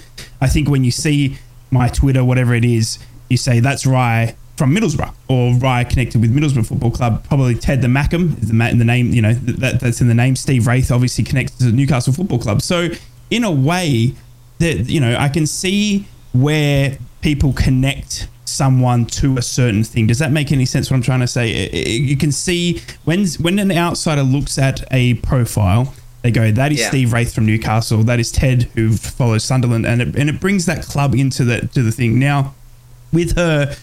I don't think it was. I don't think she's a representative of Newcastle United. She doesn't work in the space. She's not a super fan. I mean, I'd never heard of her name unless she. You can tell me otherwise, Steve. That she doesn't have a, a massive YouTube, you know, following about the club or anything like that. So it, it didn't bring the club into disrepute in in any way. So for them to get involved, it must have been a big deep dive, and they must have seen something that they that they were really worried about to to generate because you know, it, it, it must, you know, it, to, to have a, a dossier raised by the Premier, and you know, I'm, I'm, I reckon that there would have to be someone in the Premier League, someone at Newcastle United that is like us, that would go, hang on, why are we even doing this? Why are we wasting time on this?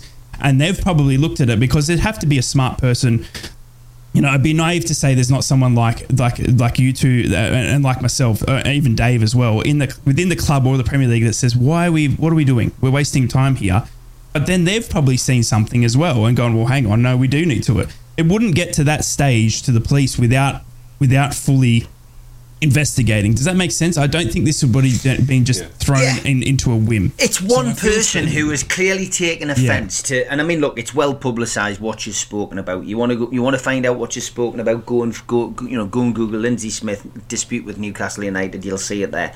And I think the bottom line is that you know somebody has taken offence to it. They have then reported it to the club, uh, used a particular uh, section of the club to report it, and and and that's where she's at. You know, it's it's just so Eh, you know, I just think it's so worrying that you know take away that particular incident and focus on the fact that the Premier League compiled a dossier to the point where they actually you know located where she goes and walks her dog, where she socialises with, who she's connected with to on social media, and you have to say you know that there was probably a dossier there on certain fans, including me, because you know I I supported the I supported the Saudi takeover, and I received you know lots and lots of criticism online from you know far left activists. It has to be said, and you know, lots of criticism from you know, and you know, lots of horrendous tweets from what what could only be bots. You know what I mean on on social media because I was supporting you know the Saudi takeover, and it does it does happen. But there will be dossiers on on lots of other supporters, I'm sure, and they will be keeping an eye on us. But it, look, I think it needs to be highlighted. Um, this case will highlight it. It's going to it's going to be interesting to see what happens because now I think there is a there is a campaign to clear a name. Um, you know, I'm not going to dwell dwell into a, a, another issue, which again is there's there's another couple of supporters who have had no case to answer with the police, but are currently banned from the club.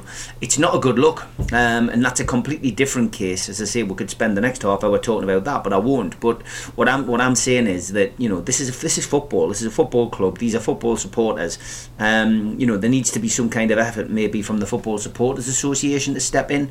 Um, I am just concerned and worried, and I, and, and I think the warning that I would say, and, and you shouldn't have to do this if you've got an opinion which isn't abusive and isn't some isn't something that's going to offend um, offend in general. It's not and it's not illegal. You shouldn't be afraid to put something out there and have freedom of speech, like Dave said. Mm. But um, we'll leave it there. But I did want to bring it up because I think that's something that might rear its head later on in the season or perhaps next year. And I will keep I will keep an eye on what's happening with Lindsay's case because I think it's an important thing for everybody out there to you know whether you're Newcastle, Sunderland, or Middlesbrough to be very very aware of. You know. It looks like it's been picked up by the uh, Free Speech Union as well, uh, because uh, I'm just, just having a look around the internet to see what's out there. Um, they've picked this up, um, doing a bit of an expose about the um, the, the the surveillance unit that uh, that's that's been doing the work.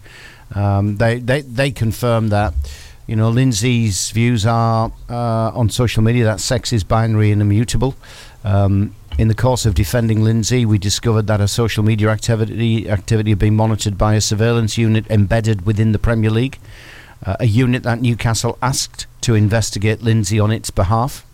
Uh, they believe, this is the union, believe that hundreds, perhaps thousands of fans of Premier League clubs have also been investigated by what they describe as a shadowy intelligence agency.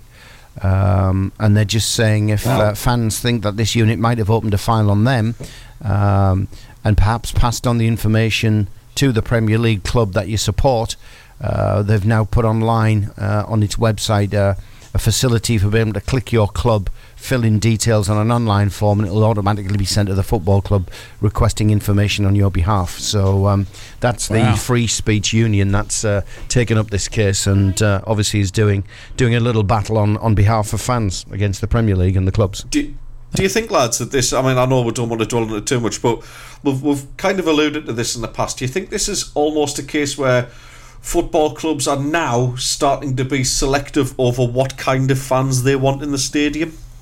Yes, and I think this is this is a big part of Newcastle United moving forward. Gentrification. Yeah. I've mentioned it on here before. I, Yes. I think they want to change the, the demographic of those who go into St James's Park.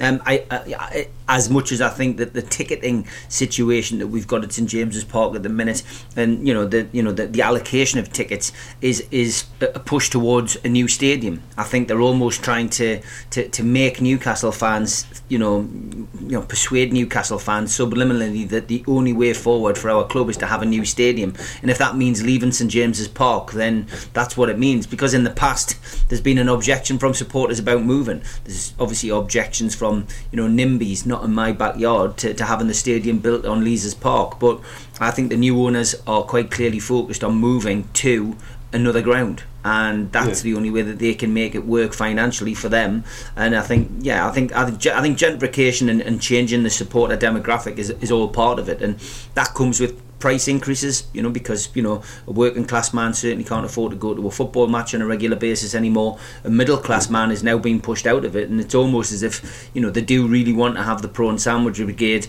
representative of our uh, of our football club. That's never going to happen of course but you know they would love it to be like that. They certainly I think want to change the away demographic. I think that's why the particular issue with the other two lads who remain banned from home games yet can go in grounds anywhere else in the UK and across Europe. Um, you know, th th you know they don't want them representing Newcastle on the road. I think it's it's ridiculous. But it, again, as I say, that's another story which maybe we can look into another time. Yeah. But it's it's very very disappointing f- from my perspective to see that. But you know, it, it is what it is. We wanted change at the club. We wanted Mike Ashley out. Better the devil you know. Um, you know, there's there's so much to be positive about with with regards to Newcastle United Football Club at this moment in time. Made some great inroads. You know, and, and it's all about what happens on the pitch. But sadly, you know, it, you know, there's certain things off the pitch which need a hell of a lot of improvement from my on, on my perspective. And I often get people going, Steve, why aren't you doing this and doing that? And why? Somebody asked the other night, I don't know why you don't work for the club.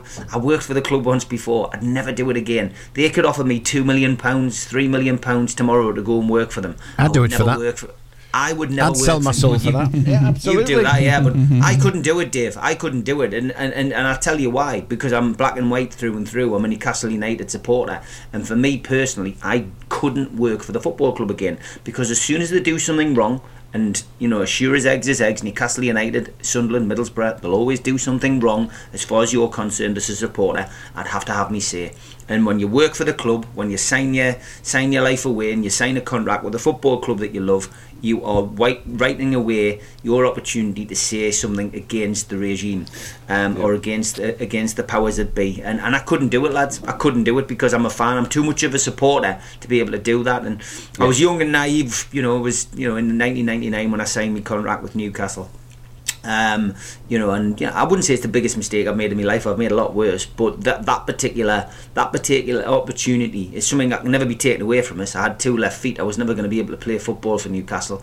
I can always say I signed a contract, but never do it again. Never do it again. And um, you know, I, I wish anybody the best of luck who does. Of course, I do, and I'll always support Newcastle United. But no, I, I've I'm too outspoken about my football club, and I care too much about the football club to to go down that route again. So that's so yeah, that's it on that score, lads. Um, interesting debate. I'm sure we'll come back to it. And Yeah, uh, if anyone else has got any cases about that, please drop me a line um, or drop the station a line on um, you know on, on it because I'd love to would love to hear it. It's something that might might rear its head again. Uh, let's change tact a little bit. Um, and and talk about managers and let's combine these two um, you know in the same conversation. Um, first of all another defeat for Chelsea um, against high flying Wolves uh, who replaced Chelsea in the top 10 uh, over the weekend with a 4-2 win.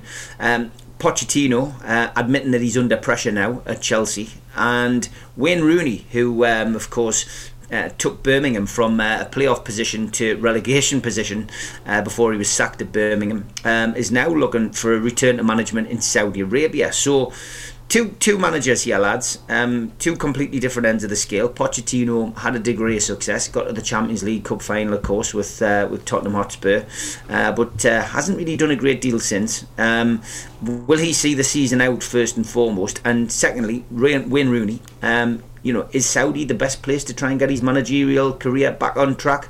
Um, Ry, come to you first.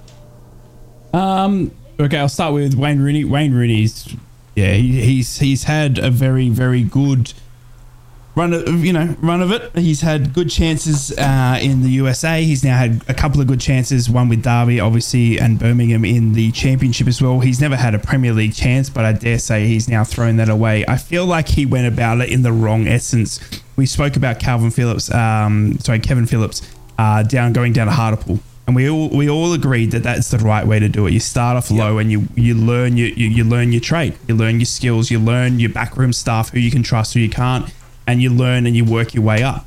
Rooney went in from the top. Obviously, he's Wayne Rooney, uh, and he hasn't really had any success. I liken it to Steven Gerrard, uh, even Frank Lampard as well, of that sort of era that had all wanting to do it, and their name carried them. But unfortunately, it takes a lot more than being a good player to be a great manager.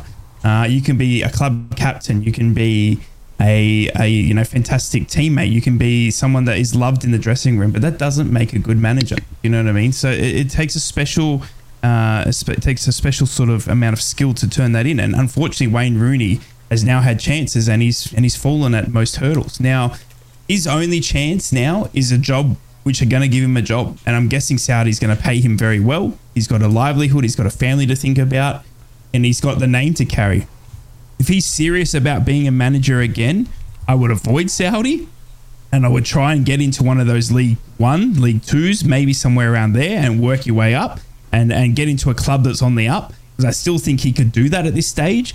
But if he goes to Saudi and it's another shocker, uh, he's he's he's got yeah he's he's in big trouble. Uh, as for Chelsea, Pochettino, Chelsea have got one last chance, and it's the Carabao Cup. Uh, that's that's Pochettino's make or break. If they win that, then I do believe uh, Pochettino will probably stick around, but they're not matching uh, the money that's been brought into that cup. They're just not. They're nowhere near what the money that's been spent on that team. They're not matching. They should not be tenth. You know what I mean? That's just ridiculous. So.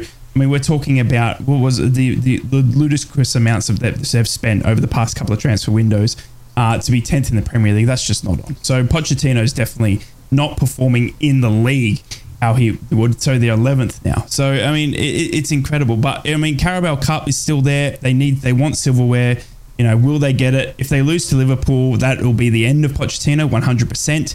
If they win that, he gets to the end of the season, and I dare say that they might pull the pin uh, in the off season for me. Um, yeah, so it's interesting um, to, to, to see Chelsea. Obviously, we came up against it firsthand in the in the Carabao Cup semis.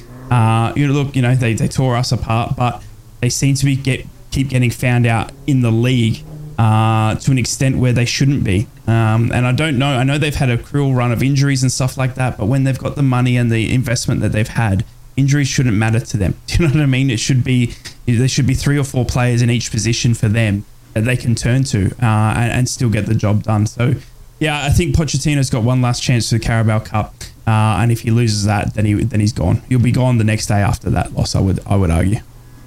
Okay, Ted. Um, I'll start with Chelsea actually. Um, so Chelsea last won anything. I think 2021 was the Champions League. Actually beat Man City in the final. Since then, you're looking at a completely different club. To be honest, the ownership has changed. Naturally, it's Chelsea, so the managers have changed. But I'm struggling to think of any players who were still in that Champions League final that are still at the club now. So in in in fairness to Pochettino, he's he's with a club that, that's that's kind of like it's changed direction, but I don't think the club knows which direction it's going in. Um, I don't know whether they're trying to discover a, a new identity of football because Chelsea were always known because of Mourinho, essentially, of a park the bus and, and you know do, do hit and run jobs and win most games 1 0, a bit like what Arsenal used to do back in the George Graham days. So it's it's not really. I don't think it's personally all that fair on Pochettino at this moment in time because it's a club that is pretty much in turmoil. Um, the owner, d- despite you know whatever his involvement is in, in terms of the, the Russian sanctions and all that kind of thing, whatever you you think about him, Chelsea fans loved him. Um, he brought a lot of success and spent a lot of money on the club. I'm not saying that the, the new ownership hasn't done that, but it it's just it's just got a different feel it's not attracting like sort of the big names as it were that, that they used to do. They're spending an awful lot of money on players that might turn out decent. Mudryk is a great example of that. Um, so right now I don't think it's it's I don't think Pochettino's at the right club for him. Um, it, it, it should be really a case of Pochettino sacking Chelsea off rather than the other way around because they're just they're just bumping along and, and got no real direction. You can't call them a Premier League challenger right now, and that's it- you're talking only three years ago they won the Champions League. They they've got to rediscover an identity, decide what direction they want to go in, and crack on and do it because otherwise you'll end up like Man United ten years down the line and kind of going, well, we're still not we're still not anywhere near where we should be. Um, what was the other one? Rooney. I guess. Yeah. Well, Rooney's probably figured out. Well, I'm crap. If I may as well, if I'm going to be crap, I may as well be crap in a country where I'm going to get a load of money. Long and short of it, he's he's Well, he's, It's a good way of he's dire. He's dire. So if, if, if you're going to be terrible at the job, at least be terrible at the job where you get well paid for it. it, it, it, it's as simple as that. He's and I do put him in the same bracket as Gerrard and Lampard as well. And I will, I will come round to it again. And it's it's not blowing smoke up the smoggies' backsides or anything like that. Michael Carrick is the footballing coach that everybody wanted Gerrard and Lampard and Rooney to be. Yeah. I honestly believe that.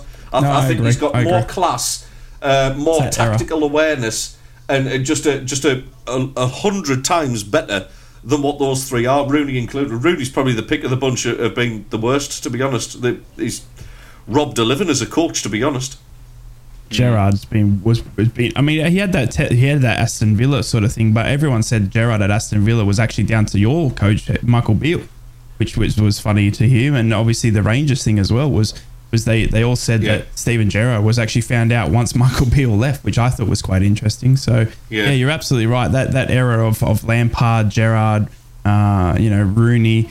Um, you know, it- the only one that I think has been successful is Michael. I mean, he's he's still in a job and he's done very very well for Middlesbrough. So yeah, it's uh, it's incredible. But uh, I can't see him. I can't see him.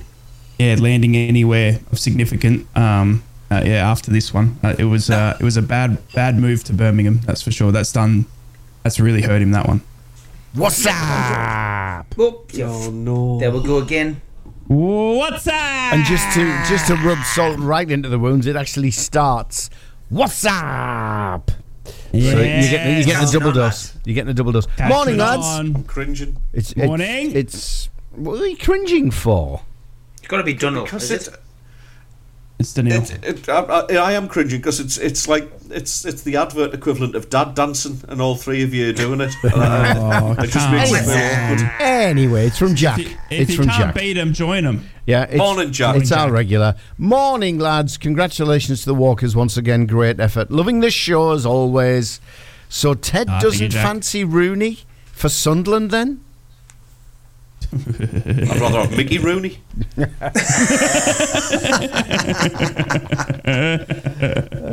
dear doctor. Oh wow. I've got to be honest. I think Pochettino, um, you know, was always going to struggle at Chelsea. I think Chelsea look at look look at what has happened there since you know the the the, the once glorious uh, owner left. Um, Abramovich has just gone from bad to worse under Todd Boehly. He's come in with loads of ideas which have all failed. Um, they bought loads of individual players who haven't gelled together. I just think ultimately they've made an absolute dog's dinner of what the what the what they were hoping to achieve, and and it just doesn't seem to be getting any better. And it's it's almost what Manchester United became after Alex Ferguson left. They've except Yes. it's worse. Except it's worse. Um, you know they've dipped out of the top ten now. Um, you know the you know the, the they're no longer uh, you know guaranteed European football season in season out. And if they go another season without European football this season, financially they could crash. And you're seeing conflicting headlines of the they need to find X amount of money, otherwise they're going to be in serious trouble before the end of the season. And yet another headline I saw yesterday was that Chelsea are in the race to sign Victor Osimhen. I mean, how does that even work? It's wild. Um. I mean, it, it, it's absolutely crazy. Um, you know, to, to, why would Osherman go to a club where nobody can kick a ball and pass to each other? I mean, it just Yeah. doesn't make sense. Um, but yeah, look, it, it's Money talks. It's it does, yeah. It's strange times. It's strange times. Where do you think all Bridge. those fans will go, though, Steve? Because obviously, I mean, they only started supporting Chelsea in around about 2002. Did they go back to West Ham and Fulham, or Probably, yeah. I mean, it's a good point. It's a good point, isn't it? But I mean, yeah. I mean, it That's really at is. Ted the Mackem on X if you want to get into his DMs. thank you very much him. for that. Uh, they've really become they've really become a laughing stock. They've become a laughing stock um, at Chelsea, and you know they, they really they really have. I think they've got big problems ahead. As for Wayne Rooney, um, I'm sorry, but I never thought Wayne Rooney would make a good manager. Um, I, I, I genuinely I genuinely never saw Wayne Rooney becoming quality manager. And look at the state. Look at this. He's now now trying to get himself a job in Saudi. I, I think it's laughable. Yeah. And, and the fact He'll get a job if he get- here. if he gets a knockback from Saudi, I'm not being funny, but I mean, you know, he might as well just pack in. He's he might as well just pack in. It's crazy. I, you, could I see him as a coach? Could I see him as somebody behind the scenes? I, you again, I just, I just doubt it. I thought he would have gone down the media route. I mean, he can't yeah, string a I was going to sentence together. Pundit. I, yeah. I nah, thought he would have. I thought he would have ended. him, though. Uh, possibly, I thought he would have ended up on the couch, like you know, alongside you know Yeah. some of the others. But he's, yeah, maybe maybe he should just sit at home um, and do what he's told. Um, you know, because I just can't see I can't see a career in football management for him. I just don't see it. David, strange one on these two, really. Look, I was giggling because you used the terms Wayne Rooney and manager in the same sentence. Yeah. Um, you know my views on you know my views on Rooney. Yeah. Um, I was quite, I was quite him? clear before. Yeah, I had a dossier on him before before he even started coaching um, at uh, at Birmingham. I told you it was going to be a complete and mitigated disaster, and it was. Uh, look, Yeah, he, look, he doesn't have the intellect. He doesn't have the educational skills. He doesn't have the man management skills to do anything like he's trying to do in football. Now, if he goes to Saudi, great. Wayne, get a payday, mate. Then retire because that is probably the only place you can go to uh, because of your brilliant goal scoring performances as a footballer. You'll you'll land a job there, mate. But after that, then it's sitting by the pool, it's mowing your lawn, mate, and uh, and annoying the wife. So, yeah, I think enough said about Wayne Rooney. I, I just What wanted about to chuck Miami this in about. Beckham? Yeah, he could do. Reckon he could go to, to go work with Beckham? he do could what? get a job for the boys. He To could do get a- what? like, carry carry the water bottles. Just like Can, I mean, can you? uh, yeah, I mean, mate, that's um, about it. I mean, Take can you imagine? step, Latest rumour I've got. You know, some people might say, "Oh, well, he was a great striker, so take him as a striker's coach." But do you, do you genuinely think he's got the skills, the skill set needed to be able to pass on what were incredible skills? Yeah, he was a brilliant goal scorer, but do you think he could communicate that? uh, You know, effectively. Do you think he could He manage has actually been linked with a move to? India, lads. Yeah, He's, he's been linked with the move to India because apparently he's a big fan of Nans. Hey! I was going to say he could take up a marketing director's role with Saga Holidays, but there you go. this wasn't this wasn't on the topic list, lads. But I, I, a great tweet that was put out by uh, Luton Town News um, the, uh, over the weekend. He went, "Luton's game at St James's Park had loads of English players on show: Barkley, Osho, Mengi, Doughty, Adebayo, Trippier, Miley, Livramento, Barnes, and Wilson." He went, "Perfect Wow. game for Gareth Southgate." You'd think. Where was he? At Ajax against PSV to watch 33 year Oh old my Jordan Henderson. God. I think that's a brilliant my tweet, that by the way. Absolutely. And, and would I take Wow. and would I take Adebayo for Newcastle? 100% I would. You know what? We've been linked with Would lots ya? of players, Mm. but I tell you what, I was watching him up close um, at the weekend. What a player he is! He is he Mm. is he is an awkward player, but he, he knows where the back of the net is. Might be might be one for Newcastle to look at that. I'm sure I'm sure they'll have had their eyes on him um, uh, at the weekend. Be a few and, uh, there yeah, that stay in the Did they for catch the burglar, Steve? Which burglar? Did, there, there was a burglar about. There was uh, there was looting all over the back four. Oh, I love it. very good, very good. I've waited all show for that. All show. and, I, and I'll let you do Oh, it. no. I'll let you do it. I didn't put oh, in. no. that. Is Daz in? I didn't put in. Go to Daz. That's it. We're done. We're out. We've got four, well, I've got four minutes Wow. left. I just want to ask you about Fury Usyk, lads. I mean, the fight's off. Um, I'd heard rumours, and I, I, I didn't want to say it on, in case I was, mm, you know, wrong on Friday. But I did allude to the fact that I'd be surprised if it happened when I You knew mentioned it, the trailer. Um, and then an hour later, um, we're getting told that the fight is off. Um, and he got floored in sparring last week, and the cut above his eye was severe. Now, this is the second time the fight's been called off on on Fury's side. Do you think this fight's going to happen, Ray? Nah, It's been nah, I rearranged. it's been done. I- rearranged, yeah. but I, I just don't know whether this is going to happen. You know. Nah, I don't think. I honestly don't think it's going to happen. I don't know. Uh, it, it, it sounds like it's beyond Fury. I'm not too sure. It, it, it's it's just one of those things, isn't it? It would have been an absolute fantastic uh, fight if if scheduled. Oh. Oh. He's gone. He's gone. He's gone. He's He's been gone. cut off. Hello. Oh, he's back. Oh, you're back. He's back. Hello. He's back. I'm, I'm I've been cutting in and out all You show. I disappeared apologise. down I'm sure Steve's too what's going wormhole. Yeah, I'm sorry. yeah. I'm sorry. I keep Oh, cutting in and out. Uh, I don't know if it's my internet down here in Australia being absolutely funky, but yeah, it's been rearranged for May the 18th, uh, and they, obviously they were meant to to meet in Feb, so it's it's a bit of a delay. Uh, and they're, they're blaming it on the cut over his right eye while sparring. But you would think Fury's had plenty of cuts in sparring, right, Steve? I mean, Yeah. you know, it- there's there's medical reports. They have everything. You look at the eye, and it's you know they're saying that he's never you know he's never had one before while sparring, and it's the first time for everything, and that's why it is. But it's sure there's no way uh, Tyson Fury has never had a cut in sparring or a cut that he hasn't that they can patch up between you know now and, and in a few weeks. I mean, I don't get it. So to, to, it, it just seems yeah, i it's it's weird. It's weird. Um, I don't know. And I mean, Fury came out and said, "Why would I not want to fight for the biggest payday in my life?" Uh, and put ten weeks in, into a training camp. So Yeah, I don't know. I mean, I think he's still in it. I think it'll still happen. I mean, the money that's in that fight for both fighters is incredible. I dare say, like they said, the payday there for both of them is something that's going to be hard to turn down. But it's the weirdest thing for me is is that it's a cut over the right eye. Um, I just, I mean, surely, you know, I mean, in the, in this, unless it's a, an absolute doozy of a cut, you know, what I mean, like it, you'd want it to be, you know, at, you know, eighteen stitches at least. Mm. What's your thoughts? Uh, do you think this this fight will go ahead, Ted? I'm, I'm, I'm, I'm, I'm very reluctant to comment on this one because of the, because of the Chelsea thing. Um, no, I, I, I have my doubts. I really do. Um, I don't think Fury looks fit. Uh, and that worries me because he would have to be on top of his game to beat Usyk. There's, there's no doubt about that. The cut does look a bad one, but does a fully fit, fully aware Tyson Fury take that hit in the first place? I don't think so. Um, I mean, yes, it has been rescheduled. I hope we do get to see the fight. I really do. Um, but I want to see a, a Tyson Fury that is absolutely in peak condition, and I, I, I just don't know whether we've got that right now. And it's it's obviously what another couple of months before that that cut heals as well. It's an, it's a real nasty one.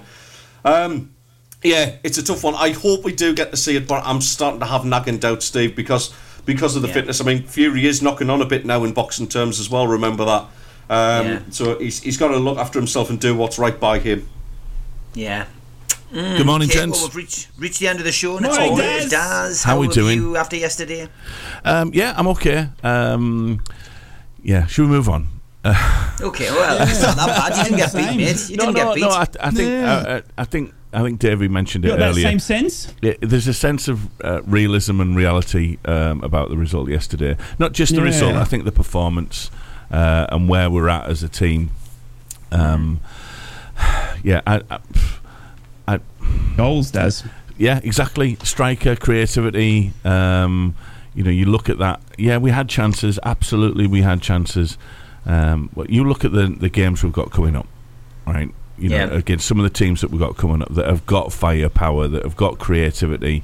Um, I, I, th- I think we're going to struggle. Um, so yeah, for me, I, I mean, I, I'm I'm happy. I think there's a sense of realism about it, though. You know, uh, we, we've done our business in the transfer window. They've they've put their ambition on the table, which is you know we're building for the future.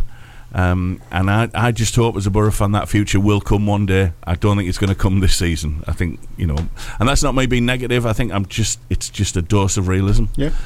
Um, Oh well, there you are. You've, you've taken the show from uh, a massive high down to an absolute depressing situation. Well, Anyone really from Middlesbrough. Do you know what's even worse though? Do you know what's even worse though? You know, as soon as he walks in, he opens his he opens his backpack and pulls out uh, a pack of six One bacon crumpets, and I'm thinking, I'm on here. I'm on for a bacon sarnie. Uh, then Oh. pulls his laptop Oh. out, then puts the crumpets back in the bag and zips it up. Can't beat a bit of crumpet on a Monday to get you back on the Oh, back, love back on I tell you what, that's there. one of the things I'm going to buy. The second I'm back. The second I'm back. In fact, I'll be on my flight this time next week, lads. Coming to see you. oh, excellent! And is it going to be is it going to be Lurpak salted butter on top of that hot toasty crumpet? Absolutely, about half an inch thick. Yeah, good man. Lovely.